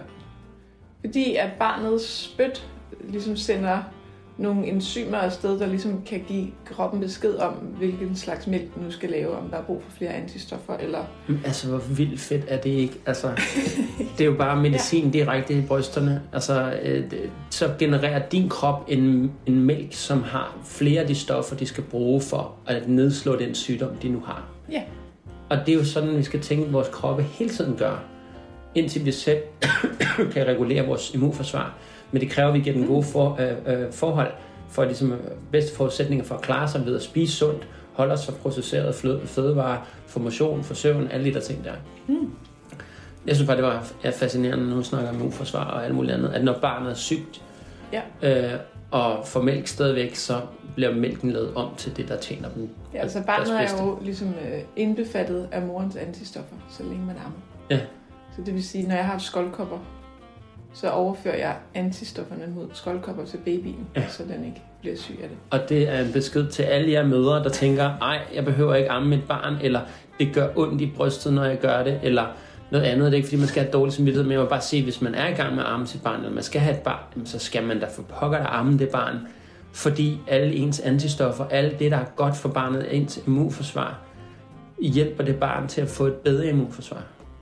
Altså, hvor magisk, fantastisk skruet sammen er det ikke bare. Det er mega smart. Ja. Hvad vil du sige til de kvinder, der siger, at det gør, øh, gør ondt, når de armer? Det gør det bare. Ej, altså det skal jo ikke gøre så ondt, at man sådan får blødende sår, hvad vil jeg sige. Mm. Så er det fordi, der er et eller andet galt. Ja. Øhm, ja, Altså, jeg har jo ikke, det er også nemt nok for mig at sige, fordi jeg har ikke haft øh, problemer med armen eller haft svært ved det, men Nej. Jeg tror det som udgangspunkt, at langt de fleste kvinder, de, de gerne vil amme. Øhm, men ja, der er nok ret meget dårlig vejledning derude. Find dig en god ammevejleder, som øh, kan hjælpe dig. Hvad, hvad, hvad, hvad definerer en god ammevejleder? Mm, En, der er tålmodig? Eller... jeg tror i hvert fald, der er mange, der giver lidt hurtigt op, og som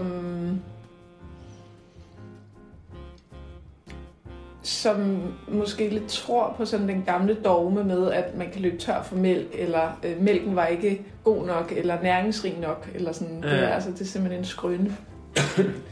øhm, Vi havde også en veninde, som fortalte, at hun stoppede med at amme, fordi at mælken ikke løb. ja, fordi hun løb tør ved de der 3-4 måneder, eller et eller andet, så var der simpelthen ikke nok mælk. Og der fortæller du så, altså nu kan vi så sige, det sagde du ikke til hende der, for ikke at forkert gøre hende, men det er der faktisk en naturlig årsag til, ikke?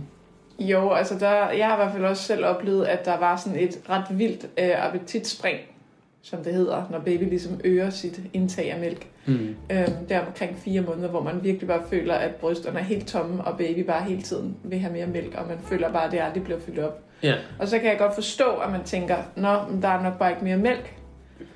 Øhm, og så vil man måske ty til at give noget erstatning eller et eller andet. Øh, og det er klart, at hvis man så gør det, så giver man jo brystet besked om, at nå, du skal ikke lave mere mælk. Mm. Øh, hvorimod, at hvis man bare bliver ved med at lægge barnet til, så kan det godt være, at der går en uge før, at det måske sker, at så skal du måske amme hver kvarter, eller hver halve time, eller et eller andet, og så, så til sidst så får brystet besked om, at oh, jeg skal lige sætte produktionen op. Mm. Og så, sådan var det i hvert fald for mit vedkommende, at så vågner jeg ligesom op om morgenen, og så var det ligesom, om mælken var løbet til på ny, eller sådan. Ja. Så var der ligesom mælk igen. Men det, det kræver lidt tid, og man kan sige, hvis baby er sulten, altså det man kan sige, det er, at brystet kan ikke løbe tør. Det Ja. kan aldrig løbe helt tør. Nej, du kan virkelig amme resten af dit liv, øh, hvis du bare lader, sørger for, at der er en baby, der er helt sådan sur. Altså man kan sige, så længe der er, altså det er jo udbud og efterspørgsel. Ja.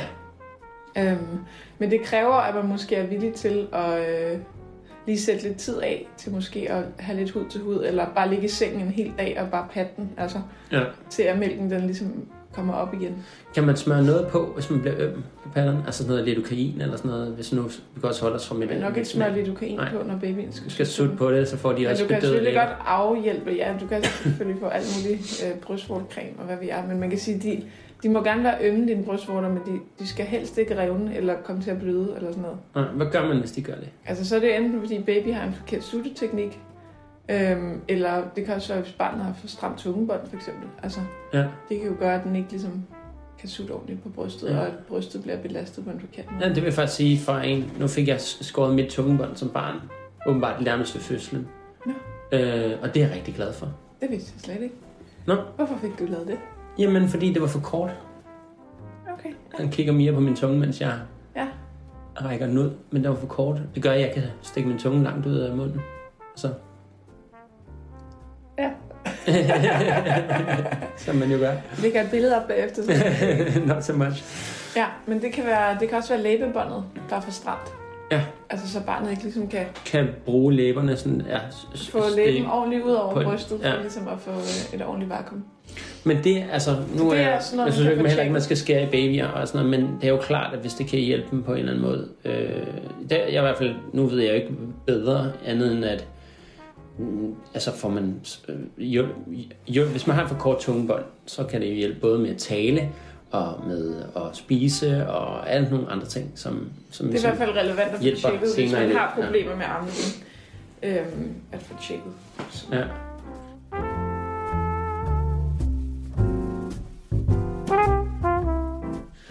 Øhm, nå, men så har du nogle Instagram-ting med folk, der har spurgt om noget.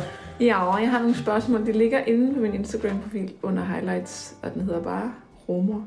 Øh, og det var fordi sidste gang, da jeg delte, at jeg var rumor, så, øh, så, så gik min indb- indbakke fuldstændig amok. øh, og så tænkte jeg, at så ville jeg hellere lige samle spørgsmålene, og så kunne folk ligesom læse med der.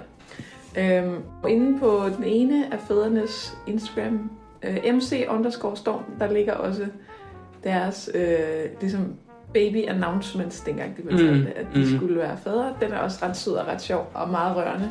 Især fordi, at de havde ikke fortalt til nogen, at Det er rigtigt, de overvejede at få et barn, og lige pludselig så, øh, så var der bare en baby på vej. Jeg var ret langt henne, inden de faktisk delte det øh, med folk.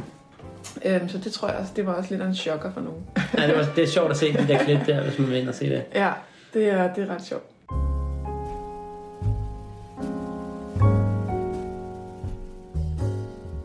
Men ja, der er en, der spørger, hvordan forholder I jer til det, øh, til at det velkendte og trygge for barnet vil forsvinde efter fødslen?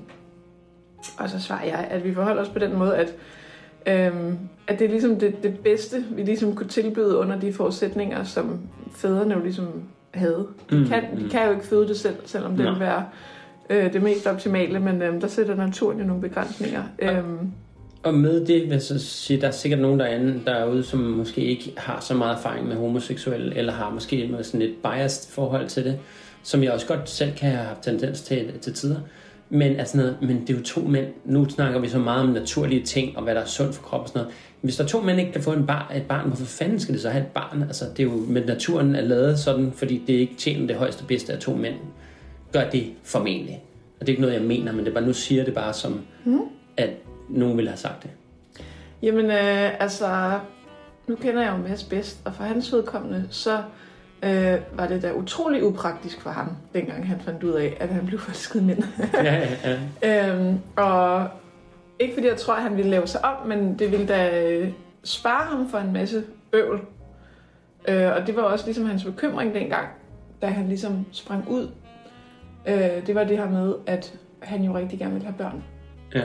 Og, Det var noget med, at han netop altså, var så ked af, ikke, altså, at han var homoseksuel, fordi så kunne han ikke få børn, for det er noget, han havde glædet sig til. Ja, det var ligesom sådan, han så sit liv for sig, altså med en kernefamilie med børn, og, mm. og han var godt klar over, at i og med, at det så lige pludselig var drenge, han gik og blev lun på, at så, øh, så gik det måske ikke lige den retning, han ligesom havde forudset. Mm. Øhm, og han var også ude i nogle tanker omkring at øh, finde en sød pige og få nogle børn med, og så ligesom springe ud bagefter. Ja, Fordi okay. at han ikke rigtig kunne klare tanken om ligesom ikke at skulle Lave en familie. have børn. Og man kan sige, at det i sig selv, synes jeg, er ret tankevækkende, når man ikke er ældre, end vi var på det tidspunkt, 16-17 år. Ja.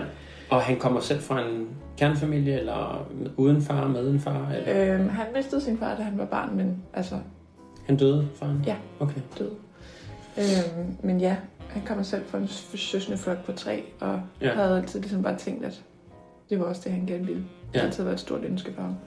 Øhm, så jeg tror da, at han, øh, at han ville synes, det havde været meget nemmere, hvis han bare kunne finde en sød pige og få nogle børn med. Mm, mm. Men, øhm, Men så svært, den homoseksuelle går- del, så ja, så være svært. Sådan går livet ikke altid, ligesom man nogle gange havde planlagt det. Øhm, Og han er ikke biseksuel, altså så vidt jeg har hørt på din historie og snakke med. ej, Fordi det at det, det kan man ikke. alle de gange et eller andet med, at han havde prøvet at date alle mulige piger, men han havde faktisk slet ikke lyst til at gå i ting med dem. Jeg tror ikke, øhm, jeg tror, han forsøgte at få sig selv til at, øh, at prøve godt at kunne lide piger, men han måtte jo ret hurtigt sande, at det var ligesom de andre fyre, han synes var spændende. ja, ja. Øhm, ja, men det har været svært for ham øh, at acceptere, tror jeg. Også bare sig selv jo i virkeligheden, ikke? Jo, Ja. det, har, det har taget nogle år, føler jeg, før at han sådan helt øhm, var sådan helt, altså ikke okay med det, med men det. før han faktisk, ja, før han faktisk havde det okay med sig selv. Ja. Øhm, Så, så hvordan har du det så med, er det naturligt så at give det til to? Fordi du ved, at det er fordi du ved, altså Mads Storm her, altså han, han er et godt menneske, og han vil altså det, det, man kan liv, sige, og, hvis hans altså, alternativ havde været at finde en eller anden pige, han synes var sød, og få to børn med, og så springe ud bagefter, det havde jo ikke gjort en stor forskel. Nej. Om det så var hende, der havde født ham de to børn, eller ja, om det ja, havde været præcis. mig. Ja, ja, ja. Øhm, og jeg synes så trods alt, at det så er bedre øh, ikke at øh, lade den pige tro, at nu skulle hun have en kernefamilie, for så bare at poppe ham et par børn, for at han Ja. så kunne smutte hen og være sammen Det med vil, en det mand vil være lidt for beregnende, det, det, vil jeg vil sige. heller ikke, det ville heller ikke være fair. Nej, det vil jeg ikke. Øhm, så jeg synes faktisk, at det var en ret god løsning. Øh, på Hvordan overtalte, af, de, hvordan overtalte de dig til det? Altså, du har, var, du har jo ikke rumor før, vel? Du har bare fået tre børn. Jamen, dengang, da han sprang ud, der var jeg lige blevet mor. Ja. Og ja, han var som sagt ret bekymret for det, og der siger jeg bare til ham sådan lidt hensling, at så det skal vi nok finde ud af. Jeg skal nok hjælpe, så må jeg give nogle æg, eller Ja. et eller andet. Øhm, og ja, der er vi jo som sagt ikke ret gamle. Øhm, og så går årene jo, og han finder sig en dejlig mand, og han skulle lige have styr på karrieren, og jeg får nogle flere børn, og alt er godt. Øhm, og ja, det er noget, vi taler om løbende, vil jeg sige. Øhm, og da det så ligesom kommer til, at de gerne vil have nogle børn, så finder vi jo sådan lidt ud af, at det er jo ret besværligt, det der med at finde rummet. Mm, okay. Øhm, så det, det har været lang, lang tid undervejs. Ja. Og på det her tidspunkt, der har jeg selv fået tre børn, og er færdig med det. Så det er mig, der ligesom siger, det var nok nemmere, om jeg fødte barnet. Ja. Øh, frem for den anden model. Øh, også fordi, at de jo ligesom havde et ønske om ligesom at være sådan deltagende, og ikke bare øh, tage til Ukraine eller USA eller et, Indien eller et eller andet, og så købe en rumor derovre, og så blive ringet op en anden dag og sige, kom hen dit barn. Det var ikke sådan helt den måde, de sådan havde forestillet sig det. Nej. Og så havde de jo set, hvor pragtfuldt god jeg var til at føde børn. Så, øhm, ja, så det var mig selv, der ligesom, der ligesom tilbød det og sagde, det, må det ikke det var nemmere, om vi gjorde det på den her måde Mm. for alle. Ja. Øhm, så altså man kan sige, at det eneste, der stod i vejen for det der, det var egentlig øh, min mand på det daværende tidspunkt. Ja, det jeg tænker også. Nu føler jeg jo, jeg har jo mange gange i løbet af det her forløb, det er 9 måneder og 11 dage, haft medfølelse for, han har altså også gået igennem det her. Mm. Og, jeg, og jeg har flere gange tænkt, det sgu da derfor, at det ikke gik mellem jer, fordi for helvede, det er hårdt nogle gange. Men, men på den anden side, han har, det er jo ligesom hans børn, I havde sammen, så det var, på en eller anden måde, så har han jo prøvet det to gange, og så, må det, altså, så ved han, hvad ligesom, jeg gik ind til. Det gjorde jeg så ikke. Mm. Men, øh, men han skulle jo også overtales det, som jeg skulle. Ja, det skulle han. Ja. Øhm, jeg husker det egentlig som om, at han startede med at sige, det, det, det kommer ikke til at ske. Ja. Øhm, Det sagde jeg også. Hvilket jeg egentlig godt kan forstå. Det sagde jeg også. Ja. Men igen, han har også kendt Mads, Mm. ikke lige så mange år som mig, men i hvert fald siden vi startede med at være sammen. Da Ja. han, får, ja, han har vel kendt Storm, siden han var 16. Okay. Øhm, så han kender jo også lidt til vores relation. Og ja, så det, det var også noget, der tog lidt tid. Mm. Øhm, men i, jeg tror, det var en kombi af, at vi så ligesom selv var færdige med at få børn, og at han ligesom oplevede selv, øhm, ja, jeg tror, han var i en situation, hvor han ligesom fik øjnene op for, hvorfor det var, jeg gerne ville gøre det. Ja, nogen havde takket dig. Ja, det var fordi i Du havde forbindelse med... æg. Ja, det var i forbindelse med, at jeg havde doneret æg. Og, Og det han- talte vi også om i en anden podcast, en af de første faktisk, Ja, hvis man ikke hørte den. og der, øhm, og der taler han så med øh, moren til et af de børn, jeg har så doneret æg til. Øhm, og hun øh, siger ligesom til ham, øh, hvor taknemmelig hun er, og hvor meget det har betydet for hende, at Mm. jeg har kunne give dem det æg, som har gjort, at de kunne blive forældre og kunne blive en familie, og, Mm. og, øhm, og er sådan meget rørt i den situation. Mm. Og øh, det var ligesom om, der faldt, her, der faldt hammeren ligesom. Ja, det var noget, man, han sagde til dig, okay. Han sagde, okay, jeg forstår det godt nu. Og så gik der fem sekunder, og så ringer du, ringer du til Storm og sagde, det går. Ja, vi kører. Ja. Øhm, ja, og jeg kan godt forstå, at øh, det, er da også, det, det er da også noget, en mundfuld af ens kone kommer og siger, nu skal jeg lige være gravid for en anden. Igen, ja. Jeg er gravid igen, men bare for en anden. Ja. Ja. Men øh, jeg følte egentlig, at han håndterede det ret godt. Altså, I havde også to børn, altså i modsætning til mig, hvor jeg, ligesom, jeg havde nok været meget mere engageret. Ikke fordi jeg synes, jeg ikke har været engageret, men, men jeg har nok været meget mere øh, brugt tid sammen med jer og sådan glædet mig til det. For mig har det mere været noget, det her skal overstå, så jeg kan få min kæreste tilbage. Fordi jeg lagde mærke til, at dine hormoner ændrede sig. Ændrede dig og din personlighed en del. Så derfor har jeg gået sådan, måske med den der offertanke, mm. om, at, og hvornår får jeg min kæreste tilbage. Det bliver jeg ikke. Altså det her, det var også en, en af min, for, altså, min passion for at lave den her podcast, det er jo netop for at fortælle mænd derude, som er i min situation, eller kvinder derude, som er i din situation, eller dem udefra, der gerne vil have en rumor, at der er, hvordan forløbet kan være. Fordi at jeg vil gerne have fortalt inden, hvordan de her ting foregik. Altså, hvad kan jeg forvente, at du ændrer fuldstændig personlighed med 80% øh, de første par måneder? Og, øh, og der så nogle gange, så er du dig selv igen, men så overskud, der ikke er som at sige, okay, fair nok, det kan jeg godt, at du ikke kan løfte en pose, og noget, det har jeg ikke noget problem med, eller køre ned efter et eller andet, og gøre et eller andet. Men, men det var de der, øh, den der manglende kærtegnhed og kærlighed sådan, til hinanden på samme måde. Og man kan ikke ligge tæt, fordi du har en stor mave, der er i vejen. Og du er tit øh, altså er øm i ryggen, eller øh, sådan, at der er smerter eller noget andet. Ikke? Så på den måde, så er det sådan, det, det synes det er en god måde at ligesom give min, jeg har det med alle mine ting på barner.dk, der giver mine tips videre, på fucking passioneret giver jeg noget af min passion videre, på mm. Mactiony giver jeg min øh, IT-råd videre, og øh, gra- øh, grafisk design på barn og design giver jeg nogle enkelte tips videre også. Så mm. det, det med YouTube-kanalen handler om det, altså, så det, det er meget sådan det, jeg gør, og det er også derfor, jeg synes, det var vigtigt, at Jeg forstår det godt, men man kan sige, at normalt så har man jo graviditeten og det, som kan være lidt udfordrende, men man har også ligesom gevinsten i sigte, mm, ja, og det har du ikke rigtig haft. Øhm, men altså, jeg vil også sige, jeg, jeg føler også lidt, at du lidt havde bestemt dig for, at det ville blive lidt hårdt. Eller du frygtede i hvert fald. jeg har hørt alt på alle mine venner. Ja, du frygtede, hvordan Det var det, det ville også. blive. Og, havde du, ret. Og, du, og jeg husker øh, helt før, øh, inden det ligesom gik ned, at vi havde en snak om det, øh, hvor jeg husker dig sige, øh, jeg er bange for, at det vil ødelægge os, eller sådan, Ja. jeg er bange for, at vores forhold vil gå i stykker af det. Ja. Og man kan sige, Når jeg har været allermest sur, har jeg også stået og tænkt på, hvorfor vil hun overhovedet gå herud og mm. satse os, ja, vores kærlighed, vores, alt hvad vi havde sammen, hvorfor vil hun satse det for det her? For noget som, hvad er det hun får ud af det, når det er, at det koster os, men nogle andre vinder på det? Ja, Og det er jo det min, i mit forsmåede mindset om, hvor, Ja. hvor i min vrede frustration og sådan noget, hvor jeg bare tænker, hvordan kan du overhovedet finde på at sætte vores kærlighed over styr? For det, hvis du fortæller mig, at det, vores kærlighed er stor. Fordi jeg har ikke, jeg har ikke en tvivl på, øh, hvorvidt det vil ødelægge vores forhold eller ej. Nej. Det ved fordi, du, det vil gøre. Fordi jeg altid, fordi jeg altid øh, er i en følelse af, at selvfølgelig kan vi gøre det.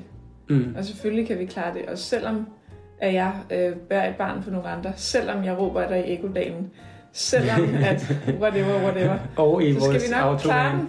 Hvor at der er du måske øh, mere tilbøjelighed til at være sådan, se hvad jeg sagde, det gik også i stykker, eller Ja. se nu gjorde hun også sådan, eller Fordi jeg har set så mange forhold gå i stykker, så har jeg måske fået den oplevelse af, ha, der kan du se, at mm. jeg er advaret på forhånd. Og Ja. ja. kan sige, ja, en, en sidegeschæft til mit job er at være klaviant og, og forudse ting. Og aflæse mønstre og være analytisk. Mm. Og det er jo uanset, om jeg havde det som job eller ej. Mm. Så det er jo klart, at jeg har også haft en premonition frygt for, hvad hvis jeg får ret? Men jeg har også samtidig været stedig om, jeg har ikke lyst til at få ret i det her. nej.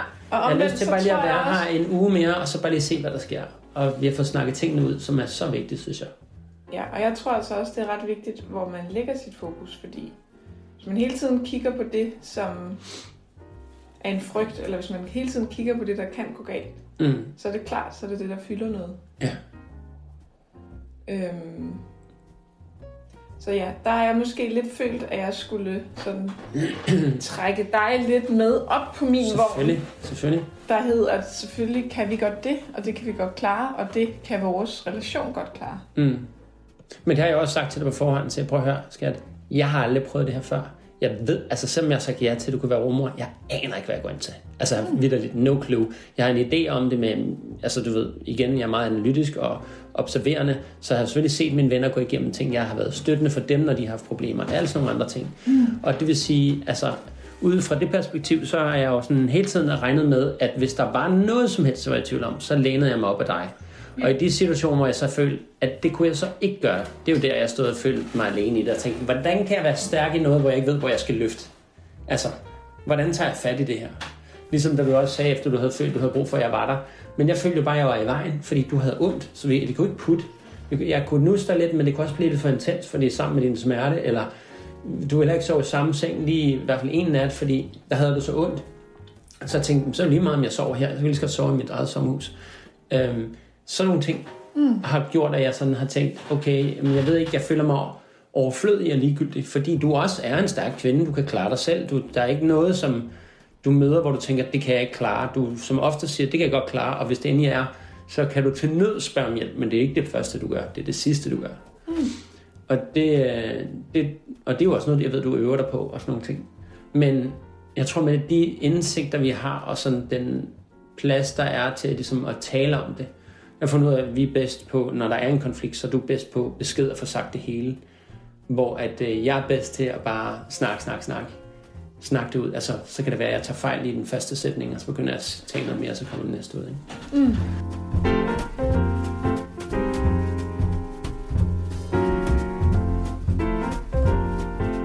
Så jeg synes, det har været vigtigt. Jeg synes også, det har været dejligt at have dig med i den her rejse. Altså, at, at du har været der, du har vidst nogle ting. Og så vil jeg sige, fuck var jeg nervøs, da vi skulle. Jeg var oppe at træne, og som jeg sagde i starten af podcasten her, jeg var oppe at træne, pludselig jeg skriver der, jeg tror sgu lige, at jeg tager på hospitalet, bare for en sikker skyld. Jeg tror måske, jeg skal føde, men jeg er ikke sikker. Og jeg bare tænkte sådan, what? Altså, hvordan kan man... Og så, jeg, så skrev jeg lige til et par venner og ringede til et par stykker og sagde, det er måske nu, eller også er det måske ikke. Mm. Indtil jeg snakker med din mor, og hun siger, når Mia tror noget er måske, så som regel altid det, der er at ske. Hun er ret god til at mærke sin krop. Så, så på vej til hospitalet var jeg skynder mig hen, og jeg er pisse nervøs undervejs. Tænkte sådan, hvad er det, jeg skal gøre? Skal jeg bare stå deroppe? Kommer hun til at sidde og råbe, og af for helvede, og hold nu fast, skat, og ah, et eller andet. Ikke? Altså sådan mm. en eller anden dårlig film, jeg havde kørende op i hovedet. Ikke? Ja. Øh, kombineret med mine venners uh, udsagn af deres dårlige oplevelser, og gode selvfølgelig også.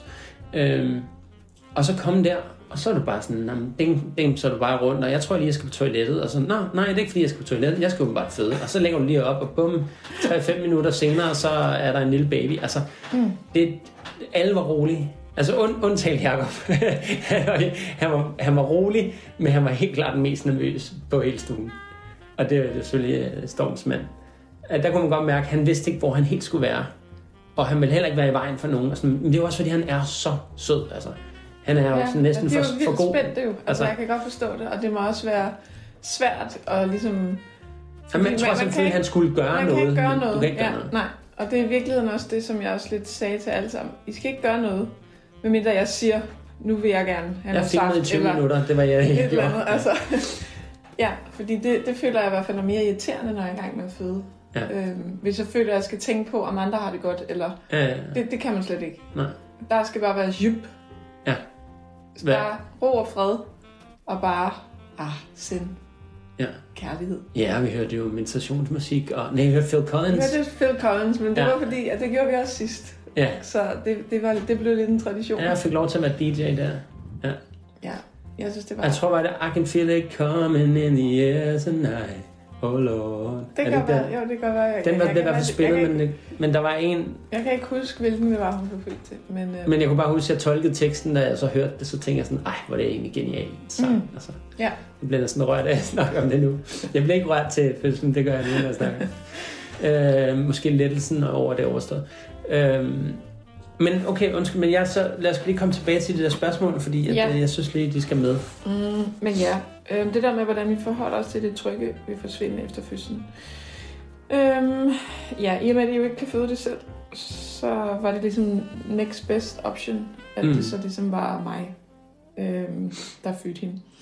Øhm, og det her med, at folk har været, det virker som om folk har været lidt bekymrede om det der med sådan, om hvad nu med tilknytning og sådan noget, hvor jeg bare tænker, jamen, altså, alle andre børn, som har en far, de danner jo også en sikker tryg tilknytning til deres far, selvom at Ja. faren ikke har født barnet. Yes. Og det vil hun selvfølgelig også gøre. Hun har Ja. bare to fædre.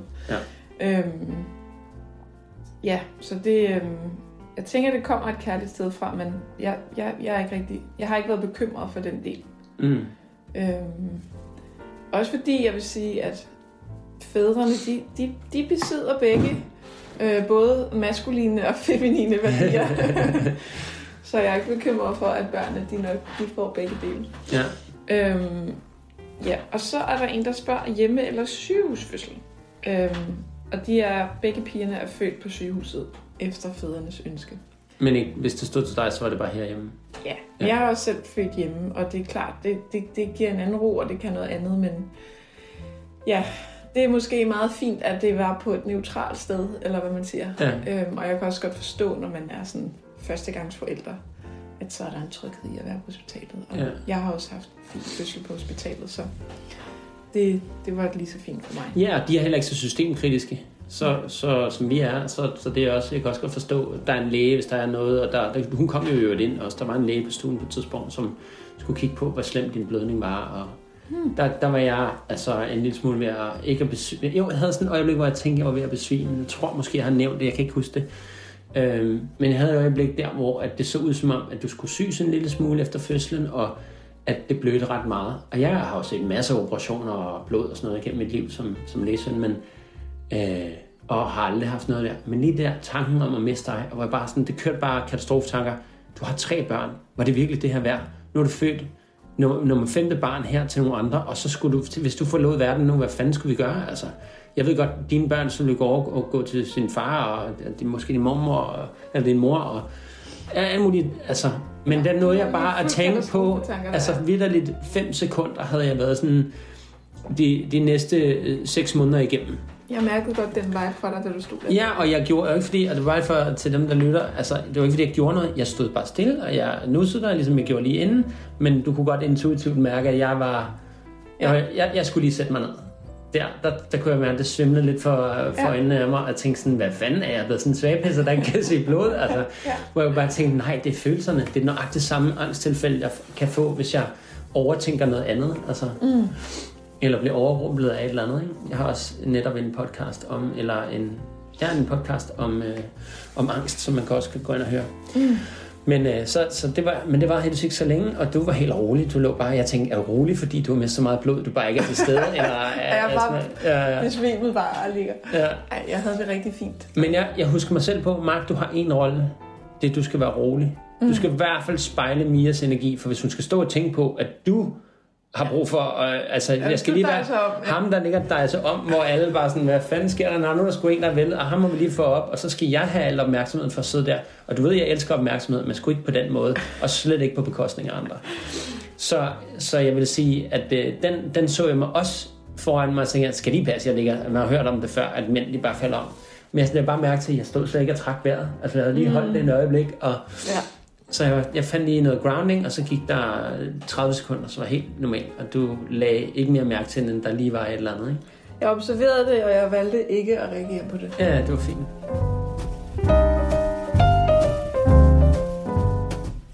Ja. Øhm, så er der en, der spørger, hvilken slags rumor er du troede rumor var ulovligt i Danmark? Øhm, det er ikke ulovligt at være rumor i Danmark, ja. men øhm, der er ret mange regler, som gør, at det i praksis er kompliceret. Stort set umuligt. Ja. Eller ja, i hvert fald ret svært. Øhm, fordi man må ikke modtage betaling for det, og du må heller ikke søge efter en rumor. Nej. Så det vil sige, at du skal kende en, som ligesom tilbyder sig.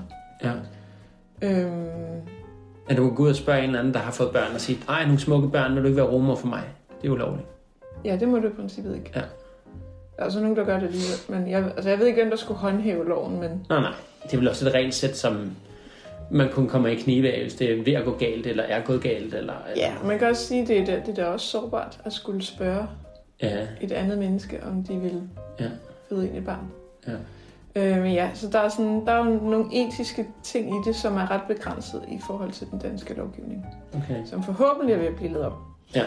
Øhm, så nej, det er ikke ulovligt, men det, det, er ret, det er ret svært i praksis. Der er noget papirarbejde, man også skal have styr på, ikke? Altså i forhold til fødselsattesten, hvem der skal stå som far, og altså nogle andre ting. Der er sådan nogle, nogle gode måder at gøre det på. Men det kan være smart at rådføre sig med en advokat, som selv overvejer ja, det, ikke? der er en rigtig dygtig advokat, der hedder Louise Trapper Schmidt, som er specialiseret inden for surrogasi.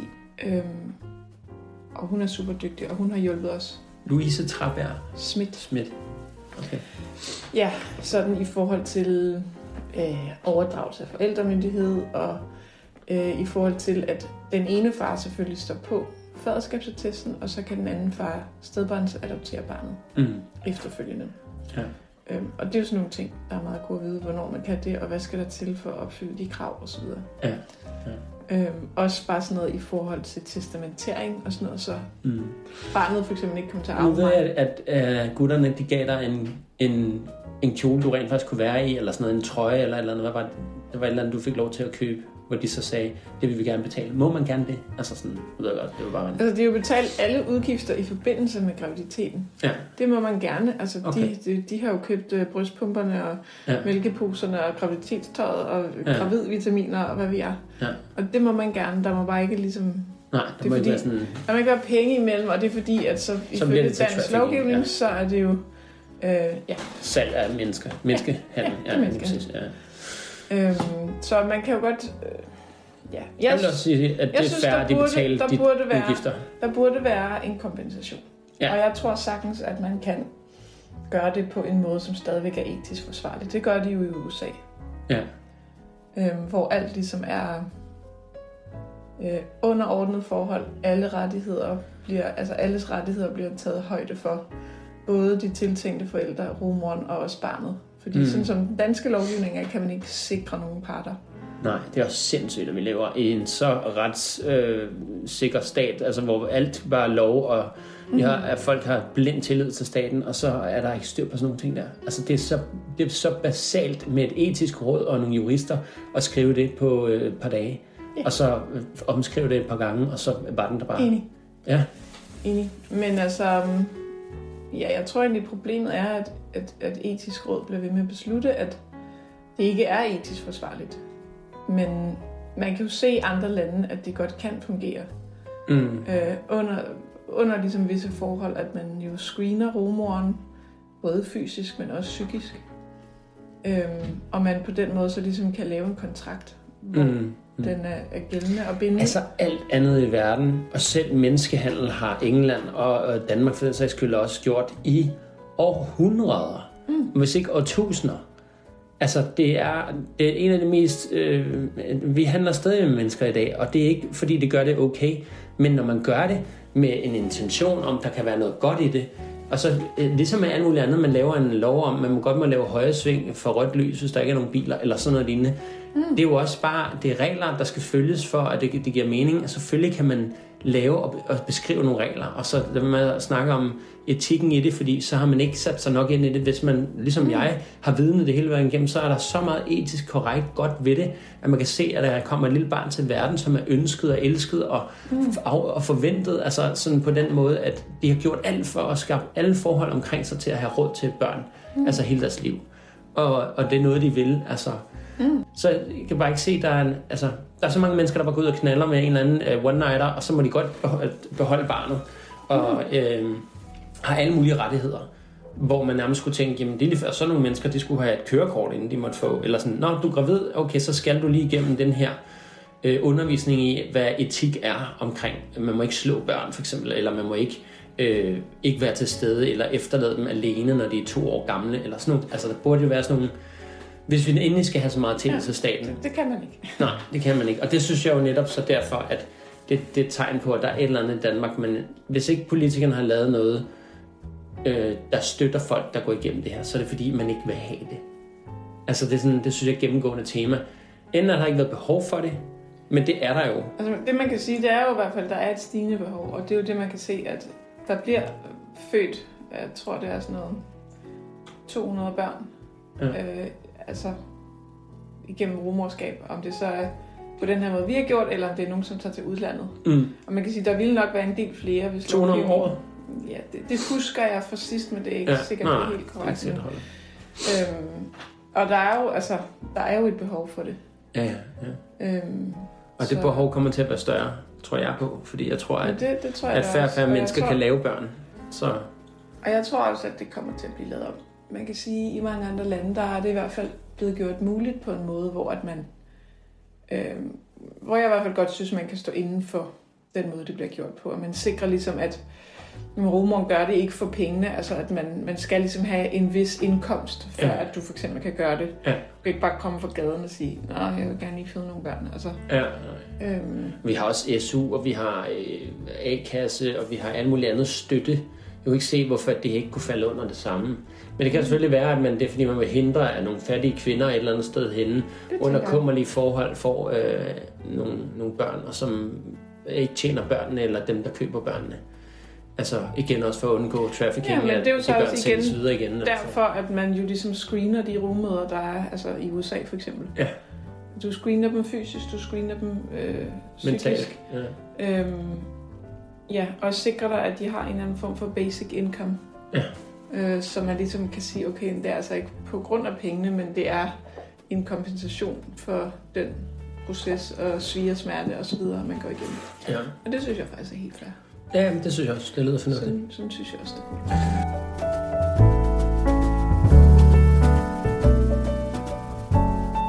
Prøv du at læse nogle øh, flere spørgsmål. Der er Øh, der er en, der spørger, vil du fungere som mor for barnet? Altså, hvor I deler øh, ham eller hende.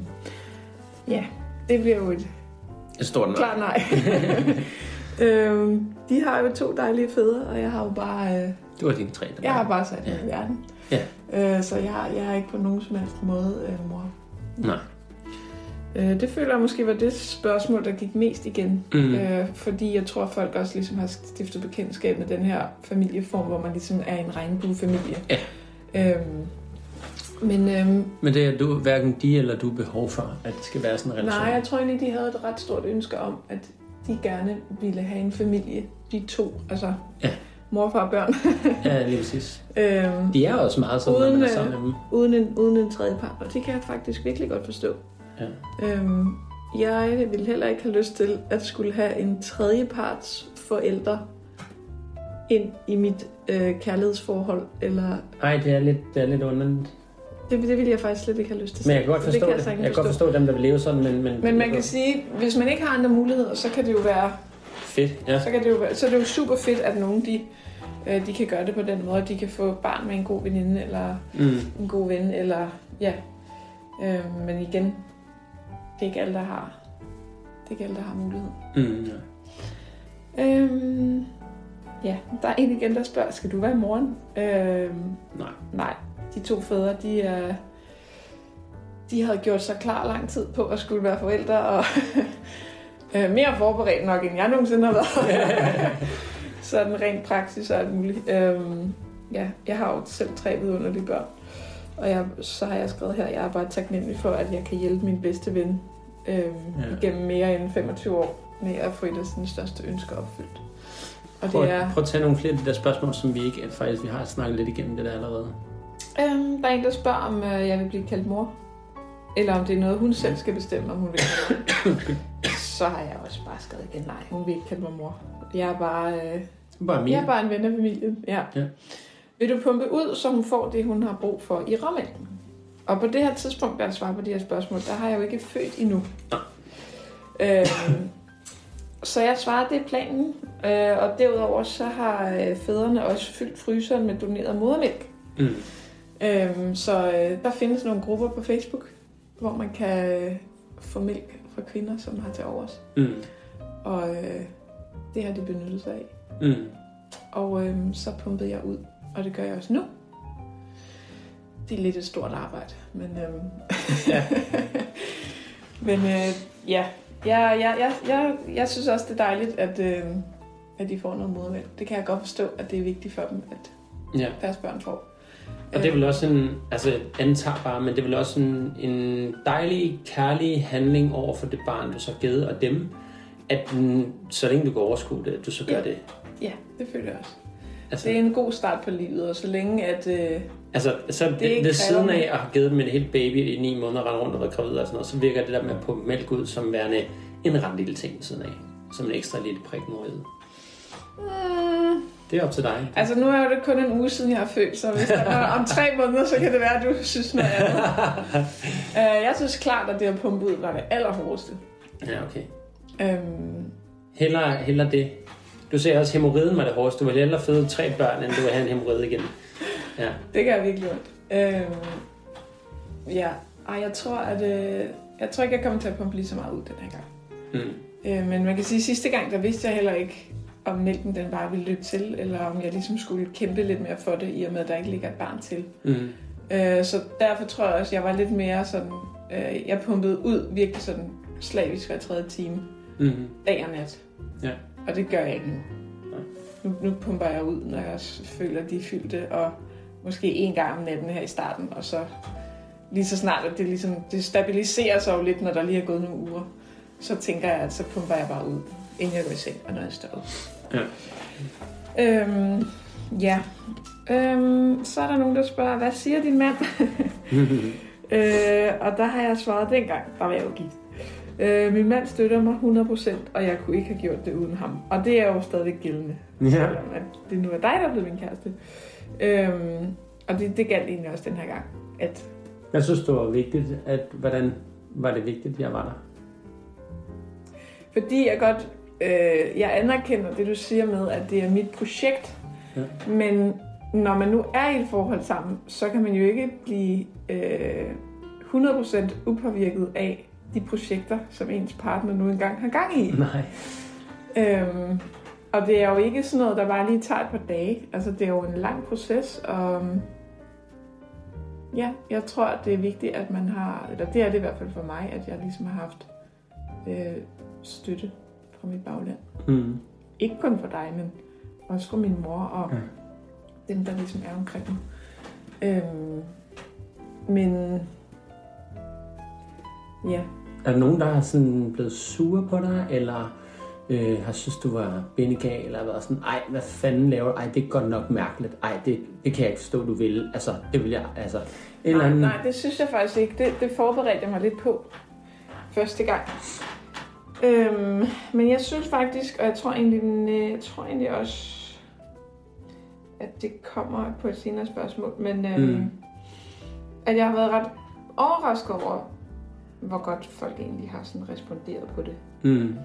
Øh, men der er helt klart tit, hvor jeg kan se på folk, at de er virkelig sådan, wow, hvor vildt. Sådan. Og der er også rigtig mange, der siger, at det vil jeg aldrig kunne gøre. Det tror jeg nærmest de fleste siger.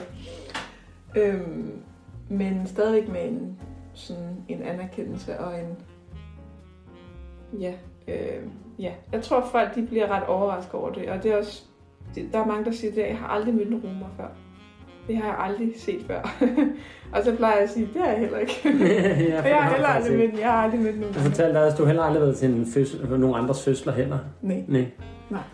Så jeg kan godt mærke, at der er mange, der, øh, der, der synes, det er lidt overvældende. Men de, de fleste, de, de, de vælger at sige, wow, hvor er det smukt, og øh, hvor er det bare vildt, at du kan gøre det, og hvor er det fantastisk, og ej, hvor er de heldige. Og, og der er også nogen, der slet ikke ved, hvad de skal sige. De Mm. siger bare, nå, og løfter på øjenbrynene, og så siger de ikke rigtig mere. ja, og det, er virkelig- det er også fair nok. Det kan jeg godt forstå. Det er da også lidt vildt. Øhm, men de fleste folk er rigtig nysgerrige og rigtig søde, synes jeg. Og Mm. bare sådan, jeg er generelt bare nysgerrig på, sådan, hvordan det fungerer, og hvordan vi gør, og hvilke tanker der har været bag. Og... Ja. Det, jeg kan godt forstå det. Jeg vil selv have det på samme måde.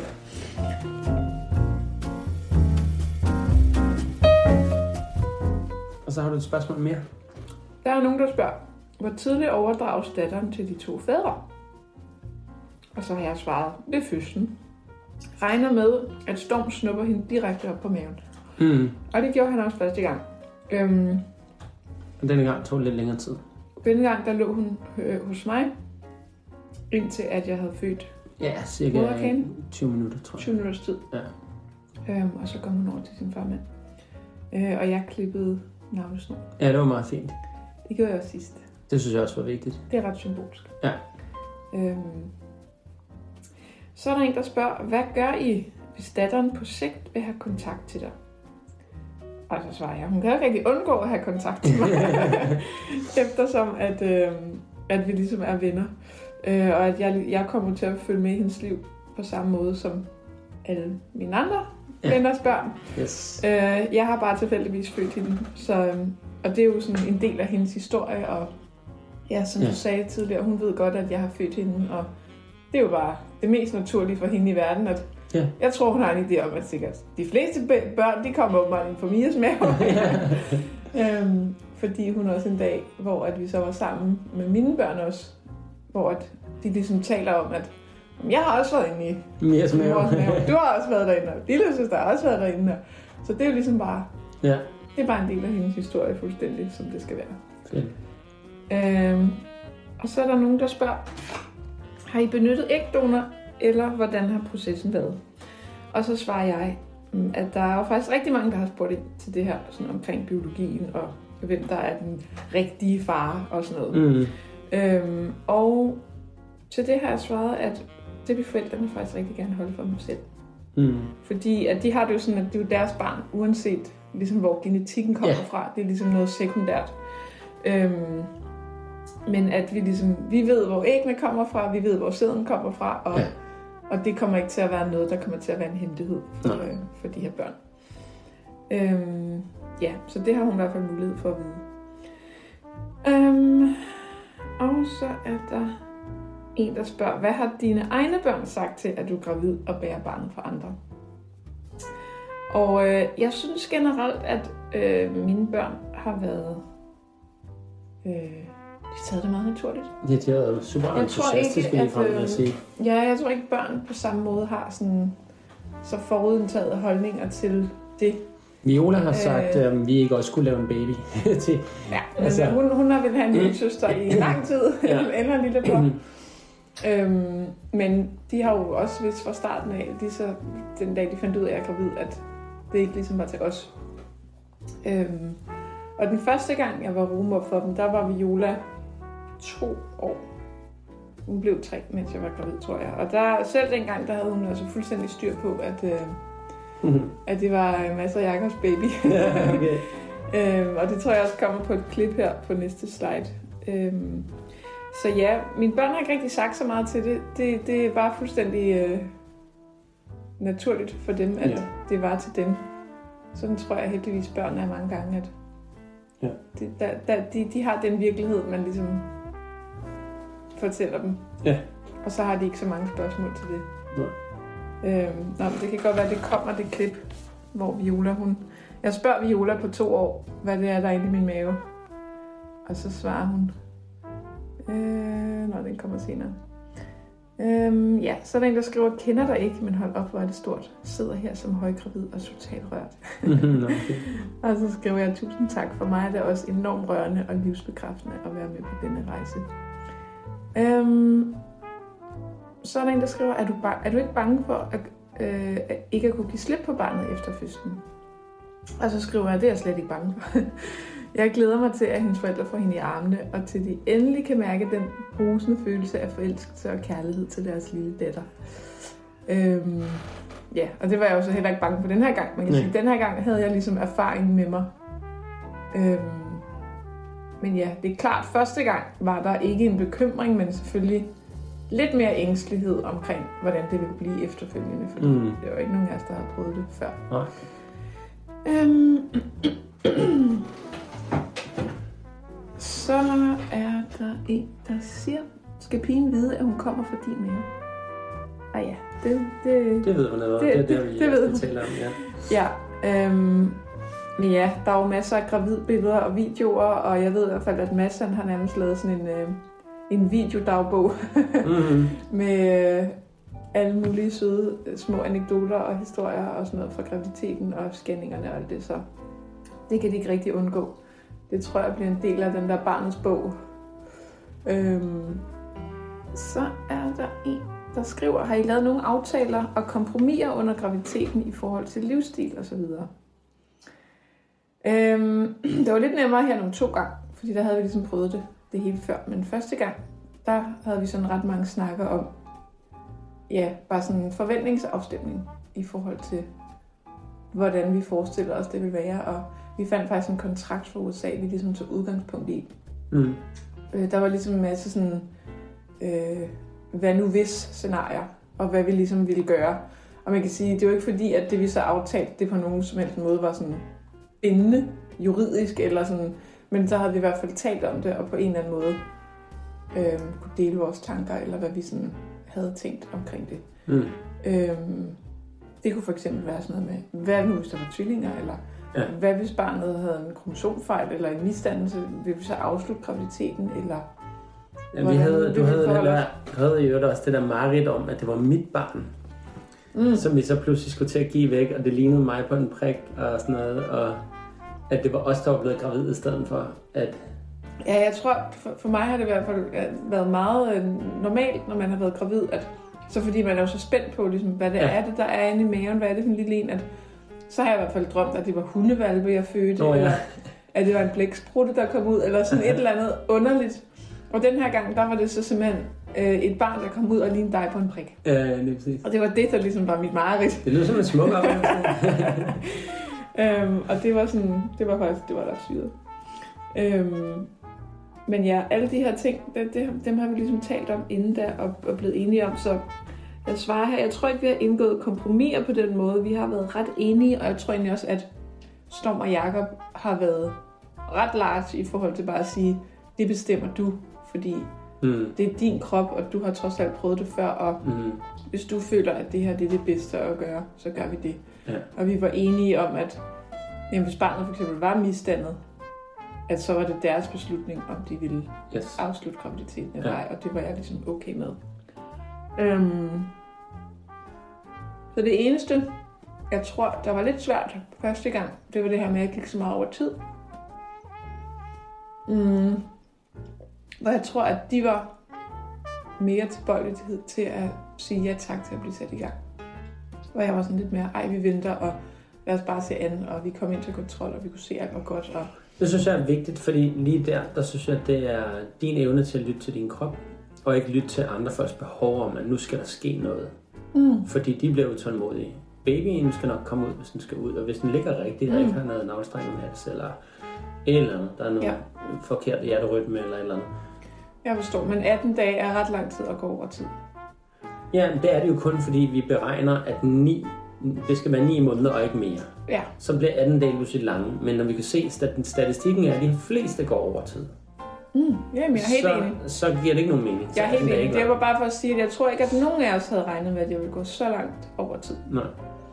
Øhm, så det følte jeg måske var det eneste. Der var lidt anspændt til sidst. Selvfølgelig, jeg kan godt forstå, at de var, de var spændte, og de var ængstelige, og de var bare klar til at møde den her baby.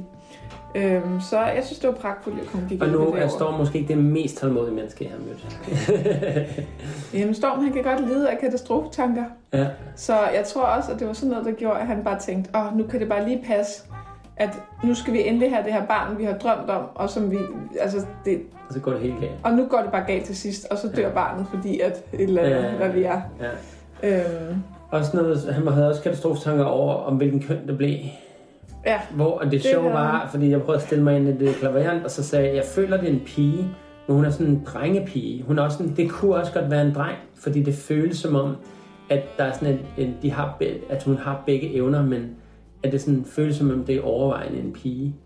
Mm. Og så, øh, og, så- og det var sådan, hvor du så, jeg tror faktisk, du spurgte mig en anden dag, så jeg følte sig sidder som en pige, så det er det, der er irriterende. Nogle gange føles det faktisk lidt som om, det er en dreng, så det vi må virkelig, altså det var jo ikke noget, altså godt til kunne jeg jo bare ikke selv regne med det, men Mm. når, når længere den hen du nåede, så var jeg sådan, nej, det føles som en pige. Og så var det, jeg ikke kom ind og fik det at vide, men, men der havde Mads jo været sådan helt bange for, om hvordan det nu, om hvis det nu skulle være en dreng, fordi han jo ikke selv, sådan, han tænker, hvordan er man en mand over for en dreng, når man selv er en feminin mand? Hvordan skal man så være en god far, eller sådan et eller andet, ikke? Der er sådan, det kunne man, Jeg eller tror, han kunne klart helst se sig selv med en pige. ja. Øhm, Og det havde de jo også i forvejen, så. ja, men som jeg også siger til ham, så, øh, så ville han have blevet lige så glad for at få en dreng. Ja, ja. Øhm, så er der en, der spørger, hvordan og hvor meget kommunikerer I under graviditeten? Og så svarer jeg, vi kommunikerer en del om stort og småt, og det, der følger lige nu. Øhm, og det, det har jo også været gældende den her gang, at de... Ja. Jeg er mest på besked og sådan noget. Altså, jeg har jo kun set dem én gang i de ni måneder. Og så til fødslen. Mm. Så, øh, så det, jeg synes jo godt, det måtte have fyldt noget mere, for jeg tænkte sådan, ej, det er en rejse, vi alle sammen er på. Men nu har du Mm. også selv sagt, de har jo det der ønske om, de er den familie, de er, og så øh, har du heller ikke haft noget behov for, at de skal minkle for meget. I hvert fald ikke, hvor det bliver en jeg, belastning. Jeg, det har, skal jo være, ikke, jeg har ikke følt det på samme måde, som du har følt. Nej. At, øhm, Det er fordi, jeg tænker, at den der, altså jeg vil have sådan en gigantisk taknemmelighed. Det har de jo, kan jeg jo godt se, men min taknemmelighed vil bare strække så langt, at jeg tænker, jeg, jeg vil nærmest blive lidt irriterende. Fordi jeg vil være sådan, ej, send skulle lige blomster igen, eller mm, måske ikke mange noget. Jeg sørger for at sende alle økologiske frugter og øh, lækkert kød, øh, jeg ved, at hun elsker, eller et eller andet, så hvis du bare havde det bedste af det bedste hele tiden. Fordi mm. nu, nu skulle min baby laves, ikke? Sådan havde jeg da selv haft det. jo, men jeg tror også, at de, sådan, de, de føler, jeg i hvert fald har spurgt mange gange, sådan, er der noget, vi kan gøre? Ja, det er er der noget, rigtigt. du har brug for? Hvor det er jo så mest mig, der siger, Nej. altså, I kan jo ikke rigtig gøre så meget. Mm. Og jeg kan godt forstå trangen. Øhm, Ja. men Og de har sikkert heller ikke følt det. De er jo søde, så de har sikkert ikke følt, at de skulle trænge sig på heller med alle mulige ting. Nej, jeg tror i hvert fald, at øh, jeg, vil, jeg vil have følt det mere som lidt Du får noget, noget et, par bestillinger af en massage, fordi du havde ondt. Mm. Altså. Jo, jo. Nå, men lad os høre nogle flere. Øhm. Så er der en, der spørger, er det ikke hårdt at skulle bære på en baby i maven i 9 måneder, hvorefter du ikke skal agere mor? Og så svarer jeg, det føles ikke hårdt. Det føles utroligt livsbekræftende, kærlighedsfyldt, storartet, vidunderligt, fantastisk, vildt rørende og ubeskriveligt at være med til. Jeg har vist fra start, at jeg ikke skal være mor, og jeg har frivilligt foreslået at bære et barn for en mand og hans kæreste, som har været ved min side i over 25 år. Det er jo så mere end det nu.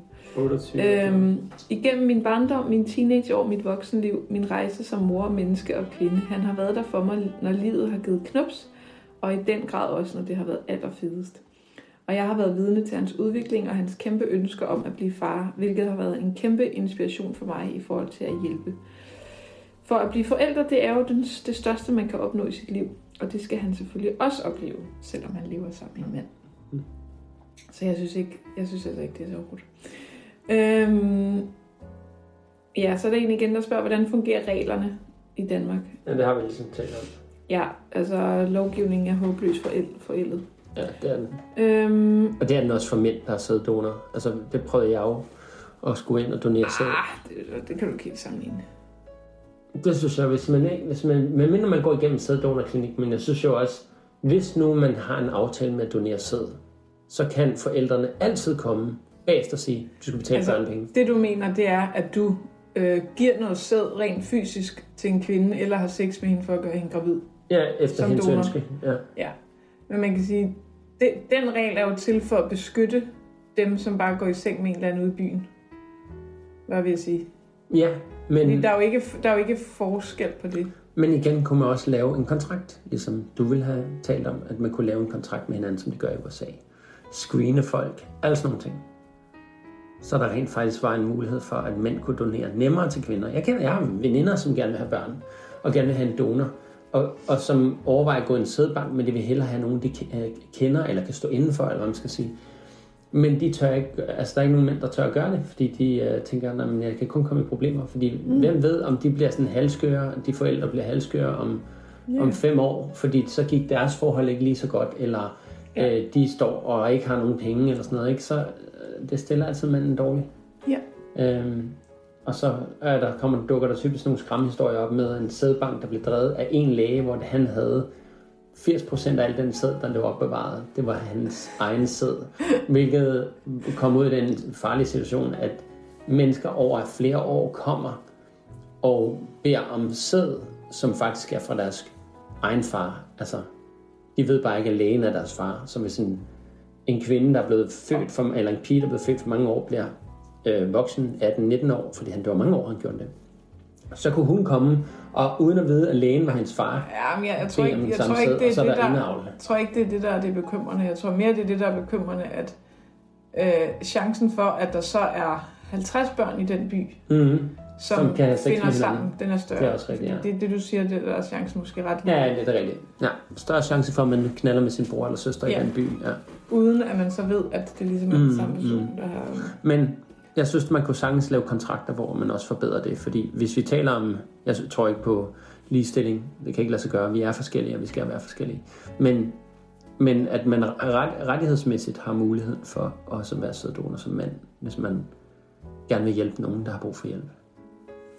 Jeg forstår. Men det er Ja. trods alt nemmere at gå ind i en sædebank og betale 500 kroner for Mm, mm. noget sæd, og så blive 100%. gjort gravid med det. Ja. End det er at få en rumor. Og jeg fik jo bekræftet, at det kun er supersæd, de vil have. Fordi det har jeg åbenbart ikke. Jeg har kun almindeligt Ja. sædkvalitet. Normal sædkvalitet. Så, ja.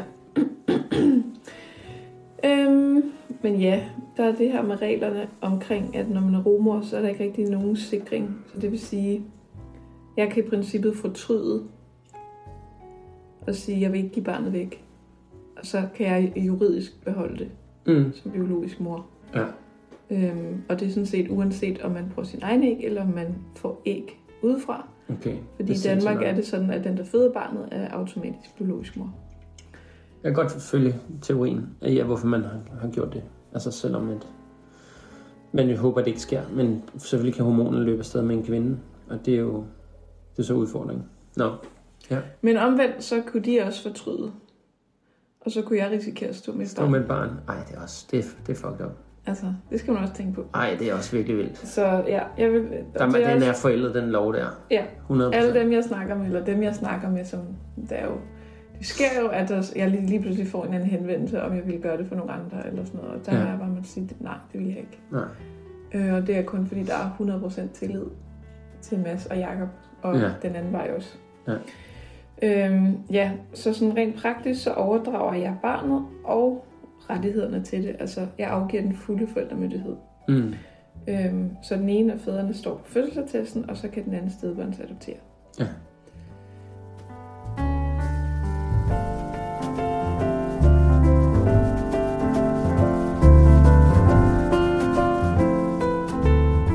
Hvad er dine tanker i forhold til den tilknytning, hun har til dig allerede? Kender din stemme og mærker dine følelser? Tænker I forbundet? Hvordan vil du slippe det efter fødslen? Og så er der faktisk en øh, psykolog, der skriver til Ah, med en interessant kommentar, som skriver, at i udviklingspsykologien, så er det også en relativt ny, men evident viden, at børn uden en mor danner samme type tilknytning til far eller fædrene. Det gælder både i den biologiske tilknytning, altså hormonmæssigt, og den emotionelle tilknytning. Det er jo faktisk ret fint. Så det, Der er et ikke- barn tilknytter sig alligevel. På fuldstændig samme måde. Ja. ja. Øhm, så er der en, der spørger, hvad med dine børn? Forstår de mor gravid, men der kommer ingen baby? Og så siger jeg, ja, det forstår de 100%. Og så er der en lille video af Viola på to år, som siger, Hvad er det, der er inde i mors mave? Hvad er der inde i mors mave? Øh, jeg er baby. Jakobs baby. ja, det er rigtigt. så det har hun helt styr på. Det har hun altså på. to år her. Ja. Øhm, ja. Så er der en, der spørger, jeg har så stort et ønske om at gøre nøjagtigt det samme en dag. Nogle gode råd. Og så siger jeg, lad være at gøre det.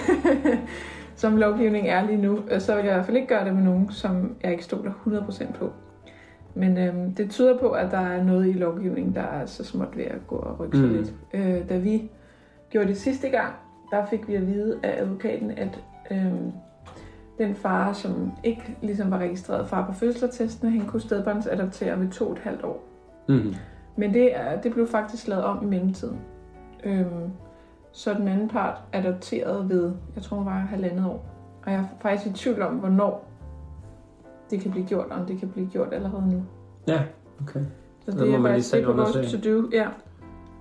Øhm, sådan en, der skriver, du er for sej. Så du også i et program, hvor du havde doneret æg til et sødt par. Øhm, ja, og det kom så egentlig også af det her med Mads, og at han gerne ville have børn. Og jeg sagde, jeg skal nok give nogle æg.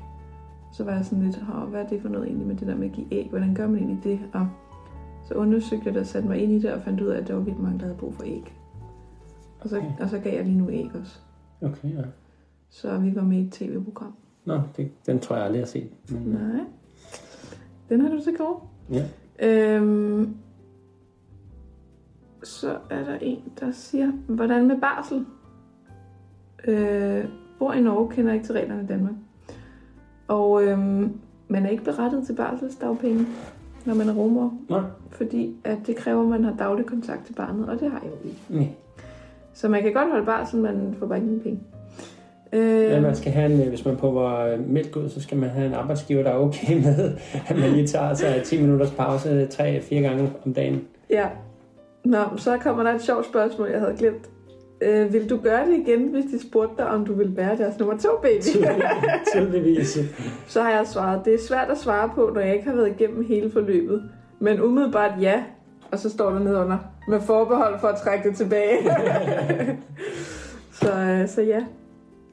Øhm, så er der en, der spørger, føles det på nogen måde anderledes at være gravid øh, på den her måde, udover i tankerne? Og så svarer jeg, nej, ikke rent fysisk, kun mentalt. Altså sådan i forhold til den tilknytning og det der med, mm. at man ikke går og har så en mulig forestillinger om, hvad barnet skal hedde, eller hvad for noget udstyr man skal købe, eller sådan...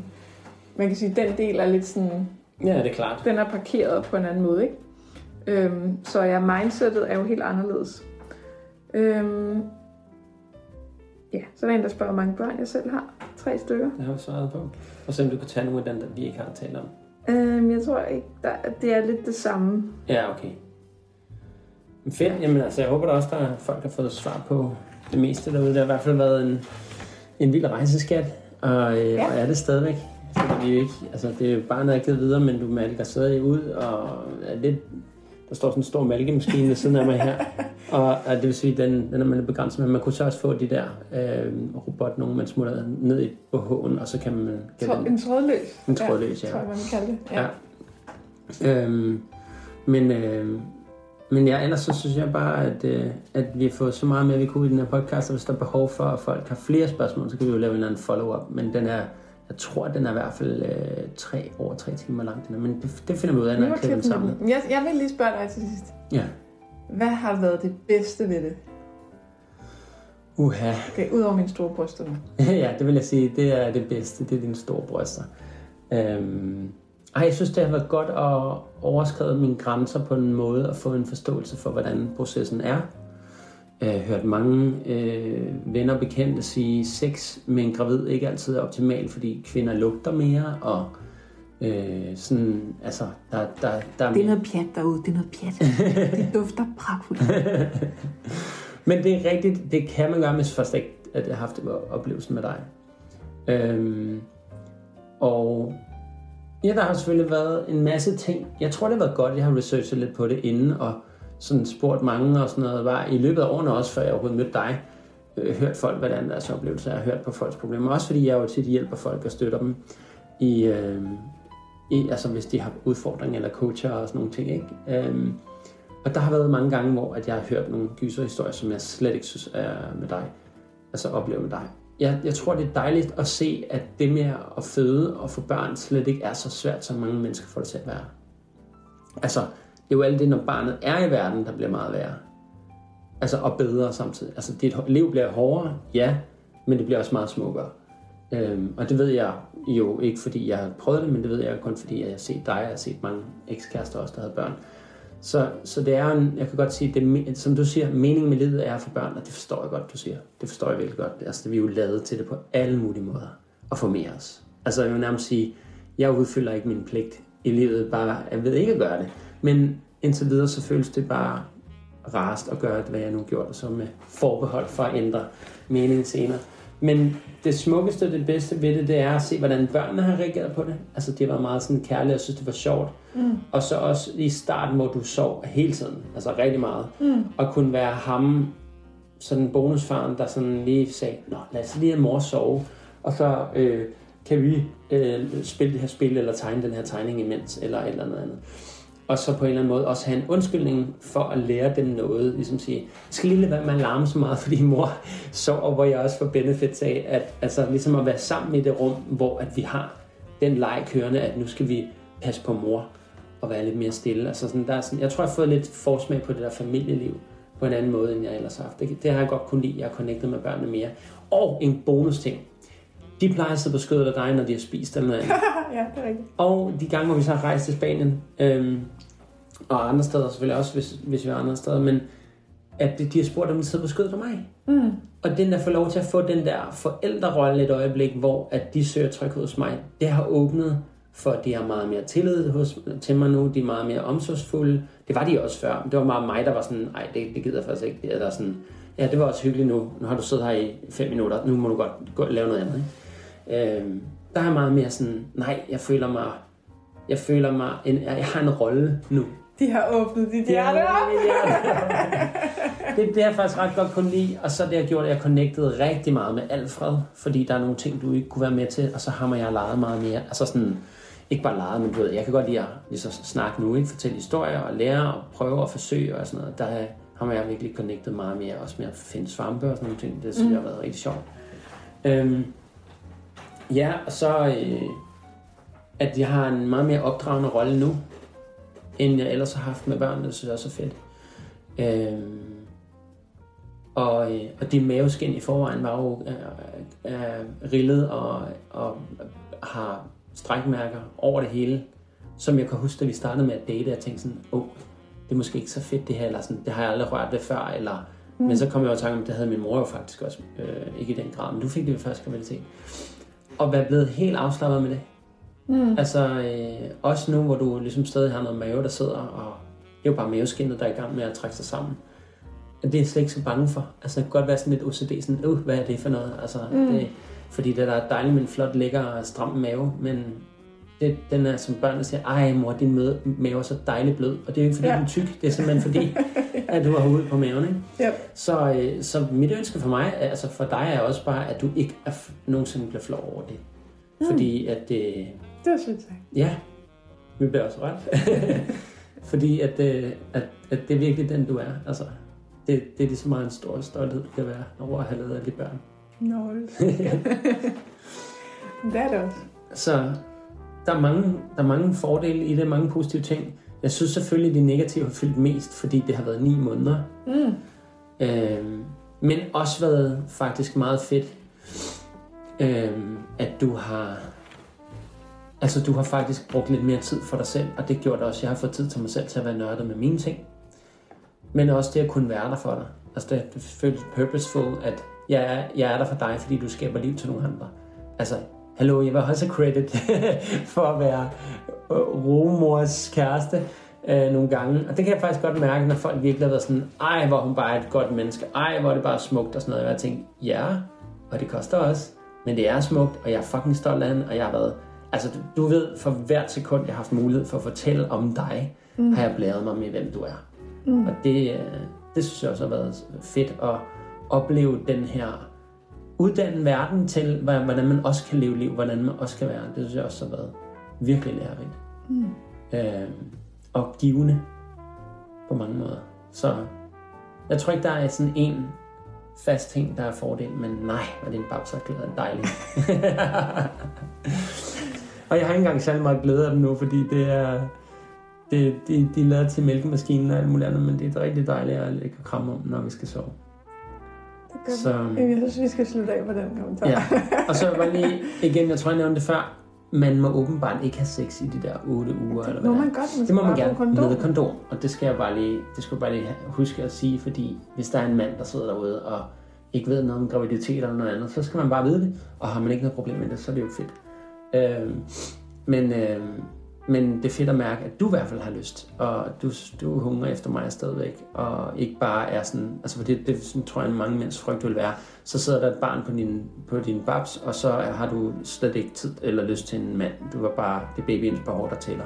Mm. Men sådan er det jo ikke, når du rummer. Øhm, og nu ved jeg ikke, hvordan det har været tidligere, men det virker som om, at du i hvert fald du fortalte det første barn, du fik Jonathan, der havde I stadigvæk en sexlyst nærmest ugen, en uge efter, eller under en uge. Ja. Ja.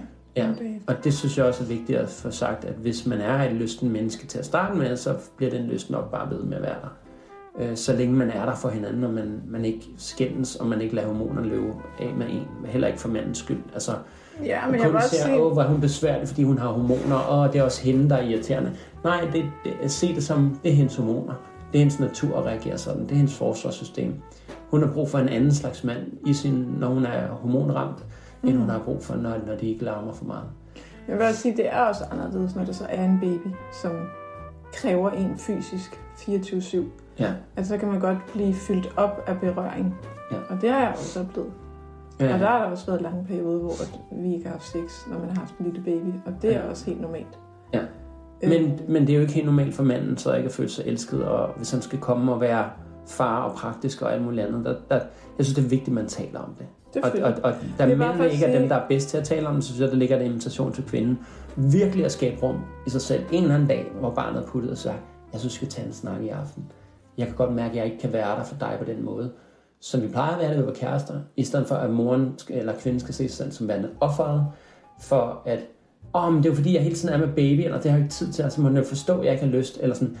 Øh, fordi der er et ønske om, at manden bare gerne vil have dig. Det, det, er jo, det er jo kærlighed, og det er tryghed, og så ved jeg godt, at der er nogle mænd, der bare har sex for sex, men så synes jeg bare, at manden skal have den instruktion, og så bruge noget mere tid på hende. Nus hende, massere hende, så nej, godt med. nej, nej, nej, nej. Nå. Du er helt fejl. Okay. Det har man slet ikke lyst til. Jamen, det er godt at, altså, det er fordi godt, at når du har en baby, der hele tiden er på din hud, Ja, okay. vidderligt, du, du, det, det har et ord, der hedder, at man er touched out. Ja. Du, du, du er i berøring for meget. Ja. Så når, når den der baby endelig sover om aftenen, det sidste, man har lyst til, en, der kommer hen og nusser en. Slet Okay. ikke på brysterne, og slet ikke på maven, og slet ikke i tidskonen. Ej, Altså, så Hvad gør man så bare som mand, hvis man gerne at vil- gå væk. Altså, men det er bare for at forstå, det er ikke fordi, vi ikke har lyst til dig. Det er bare fordi, vi selv er fyldt op. Det er ikke Mm. fordi, at vi ikke har lyst til dig. Det er ikke fordi, lysten er forsvundet. og det må være derfor, mænd så føler, at babyen kommer og tager ens kæreste væk. Ja. Også man, selvom man elsker den baby, men man Ja. kan bare ikke give dem mælken, man kan bare ikke give dem den tryghed, og de vil græde. Ja. Altså, hvad, hvad, hvad vil, altså, man skal holde ud. Er det den eneste øh, Ja. rettighed? Hold ud. Hold ud. Ja. og, og, hvis, og hvad vil du sige til kvinden, der sådan virkelig øh, altså, kan se, at, at det her kan koste forholdet? Altså, så giv en wank, Det eller... behøver ikke at koste forholdet, men ja, selvfølgelig prøv at skabe rum for det, men det er også balancen, fordi hvis en mand så øh, har rigtig meget lyst til sex, og kvinden så prøver at skabe en lille form for intim stund, så tror man, nå, så skal jeg til at stikke op nu, men det betyder det ikke nødvendigvis. Okay. Det betyder bare, at jeg, jeg er her stadigvæk, og jeg elsker dig stadigvæk. Jeg har Ja. stadigvæk lyst til dig, men vi skal ikke bolle lige nu. Men Og det kan jo føles som tortur for manden. Og, og jeg, taler, jeg er jo ikke den typiske mandemand, men jeg har hørt fra mine venner og, og folk, jeg kender, lige der, så bare sådan, hvad fuck laver hun? Så lad være med at lege med mig. Altså, nu ligger vi og putter. Selvfølgelig skal vi bolle. Jeg elsker dig, jeg vil have dig. Den eneste ting, jeg tænker på, er, at jeg så står og wanker hver dag ja. Ja. til gamle billeder af dig og dine bryster og et eller andet. ja. Øh, og, og, nu ligger du der, og jeg får stiv diller, og hvad fanden, og nu så giver du ikke engang bold. Altså, hvad fanden er der galt? Altså, hvad, hvad er det, jeg gør forkert? Jeg vil bare gerne have sex, jeg vil bare gerne have dig. Fordi så er der en connection, og det synes jeg jo selvfølgelig også er vigtigt, og så må man bare sige, det skal manden bare lide under. Men han må heller ikke gå ud og knalde nogle andre, men han må heller ikke det her, det der. Uh, så må han bare lige, uh, og han må heller ikke tage en spiller på badeværelset, fordi det er også for ulækkert, at stå han der og spille. Og der, der vil jeg også bare sige, det skal han da. Han skal da komme af med det, fordi det der sker, og nu synes jeg også, der, der er en styrke i ikke bare at give sin sæd væk, og bare sprøjte ned i en vask, og så bare gøre det hver dag til et billede af en eller anden uh, Claudia Schiffer, som folk sikkert ikke kan huske med mig. Men en eller andet, altså det er sådan, at bare levere sæden ned i en, i en vask, og så bare sådan, åh, sådan, og så det gør man bare hver dag, og så øh, er, der, er man ikke til stede ellers. Jeg vil sige, der er det rigtig godt at vente, og det der hedder retention, prøve at øve sig i, lad være med at komme hver dag, lad være med at få ens eneste drivkraft til at være sex. Gå op og få trænet, løft noget fucking tungt, få øh, brugt din vejrtrækning på løbebånd, eller løb en tur ude i naturen, et eller andet, kom i connection med den der urkraft af mand, der er inde i dig, som ikke bare har brug for at komme. Og så, det kan godt være, du tror, det er bare det, men så skal man ligesom over det og sige, nej, jeg, faktisk, jeg sender en, en, en øh, challenge til mig selv, jeg må ikke gøre det i tre uger nu. Og så hvis jeg, så kan det være, at jeg, jeg sprøjter lidt, øh, når jeg ligger og sover og har en våd drøm eller noget andet. At det kan også være, at øh, bare min kæreste nærmest rører mig, eller tager mig på pikken, og så kommer man eller et eller andet. Hvad ved jeg? Det er ikke, at jeg prøver nogle af de ting, men jeg ved bare det, igen, jeg snakker med mange mennesker, så det, det er noget, der er naturligt, men jeg synes også, hvis det er, at man er så frustreret, at man kan mærke, at man skændes mere med kæresten, alt muligt andet, eller øh, man bliver mere irriteret på hende, for man føler sig afvist, sådan en tror jeg på, at det er en god ting at onanere, komme af med det, og så mærke den der ro, der er bagefter, og så træde ind i parforholdet, tilbage ind i parforholdet med den ro.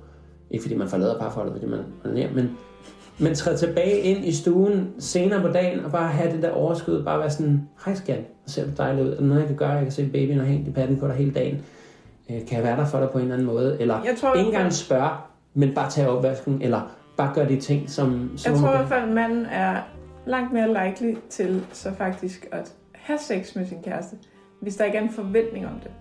Ja.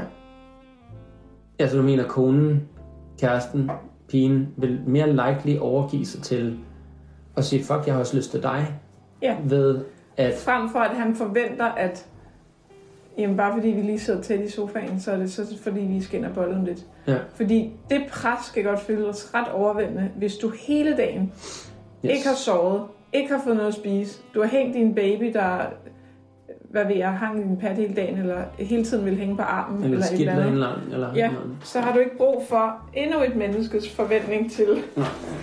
til dig. Nej. Men ja, men jeg synes, det er vigtigt at skabe, øh, prøve at skabe plads til, at der stadigvæk kan være intimitet, uden det behøver at være sex, og at man også godt kan rumme det. Og så måske netop det der med at turde snakke om det, som vi jo også gør her, øh, eller skaber rum for, at man kan gøre, at man også som mand kan komme og sige til sin kæreste, hey, jeg ved godt, at babyen hænger til dig hele dagen. Jeg hørt om det der touch, hvad kan du det? At være touched out. touched out.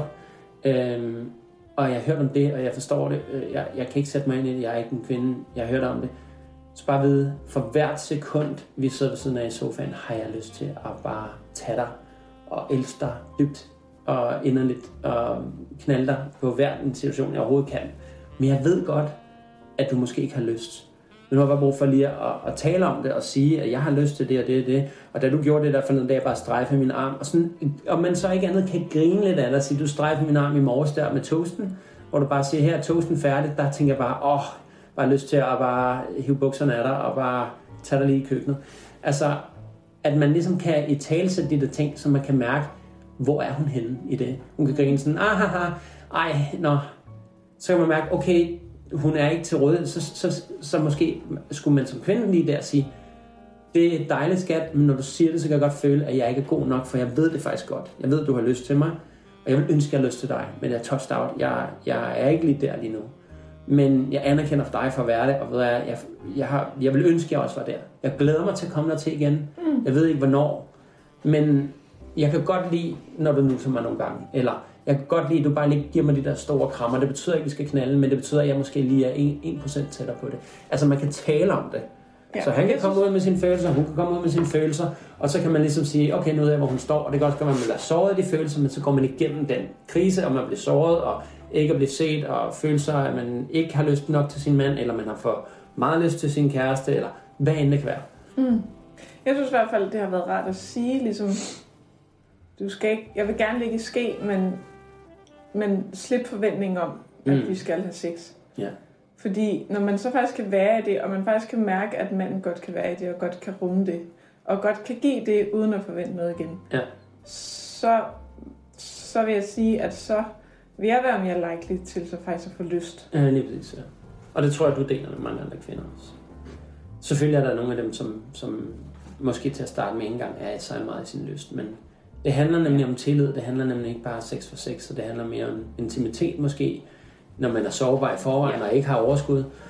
Øh, og intimitet kan være på mange forskellige måder, så det er også fra person til person. Ja, og jeg synes i hvert fald, at øh, jeg har i hvert fald oplevet, når man så ligesom giver udtryk for, og det kan man virkelig godt have brug for, når man har en lille baby, at ligesom sige sådan, åh, oh, jeg synes bare det, jeg har bare været vågen 12 gange i nat for at amme, og han vil bare ikke sove, og han vågnede bare hver 10 minut eller et eller andet. At, så kan mænd godt være tilbøjelighed til så at gerne vil løse det og sige, ja, men du har også selv valgt, at du gerne vil amme, eller ja, men du Ja. ja. kan også bare, hvad ved jeg. Og det er bare sådan, det har man bare slet ikke brug for. Nej, du har bare brug for lige Bare, bare brug for en, der lufte. siger, åh, oh, det kan jeg godt forstå. Ja. Kæft, hvor må det bare være hårdt. Ja. Ikke noget med at fikse, ikke noget med at løse, Nej. Ikke noget med at sige, skal jeg lige give ham en sutteflaske, eller Ja, nej.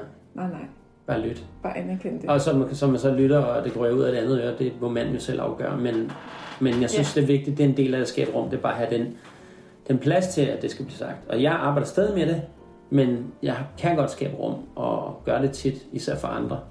Når det kommer tæt på med dig, så kan det godt være, at jeg har mindre overskud nogle gange, og jeg bare gerne vil løse det.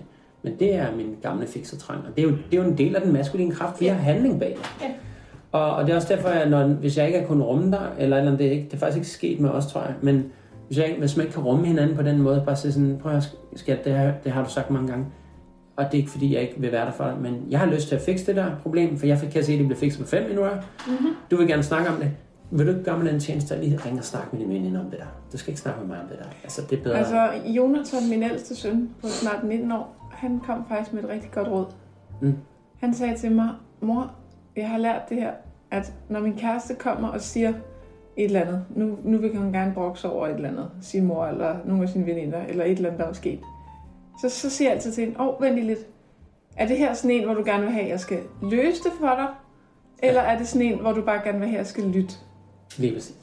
Og så kan hun sige, det ved jeg faktisk ikke helt, men det vil jeg gerne lige prøve at tænke over, eller det er sådan en, hvor du bare skal lytte, eller ja. det er sådan en, hvor der har jeg faktisk lige brug for dit råd. Jamen, det er en god... Fordi en så god ved han ligesom, Ja. okay, hvad er hans job her? Ja. Er det nik at sige ja, skal og sige nå? Ja. Eller er det at finde en løsning? Fordi han siger, jeg kan finde en løsning til dig lige i løbet af halvanden minut. Ja. Men nogle gange, så er det bare ikke det, man har brug for. Nej. God, øh, god måde at slutte den på. Ja, nu skal jeg pumpe ud. Ja, nu skal de store bry- bryster vælter nærmest ud her til ved bordet, kan jeg se. Men øh, tak, Skatte Mia Olsson. Det var så øhm, Instagram, hvis man vil vide mere, se de stories, du har delt, hvad den hedder. Underscore. Mia underscore Amalie underscore. Er det Mia underscore Amalie underscore? Okay, Ja, det tror jeg. okay, godt. Så husker jeg den forkert. Find mig på Marks profil. Ja, ja. Og ellers så, hvis I har nogle spørgsmål, endelig send det til mig, gerne via Instagram, øh, Facebook er også en mulighed, men øh, ja, hør gerne fra jer, og så husk, der er masser af andre podcasts. Nu har det været, der har været nogle pauser, som jeg også talte om i den her podcast, men jeg glæder mig til at høre fra dig, og tak din dejlige lytter for at høre med så langt her. Jeg håber, du har lært noget, og om ikke andet har lært noget, så i hvert fald være underholdt. Øh, ja, lad mig høre, hvis du har nogle idéer til andre podcasts som vi har. Hvis vi har gået over et emne, som du tænker, det vil du gerne høre mere om, så vil jeg gerne høre fra dig også. Endnu en gang tak for nu, og du lyttede til Mark Barner og fucking passioneret.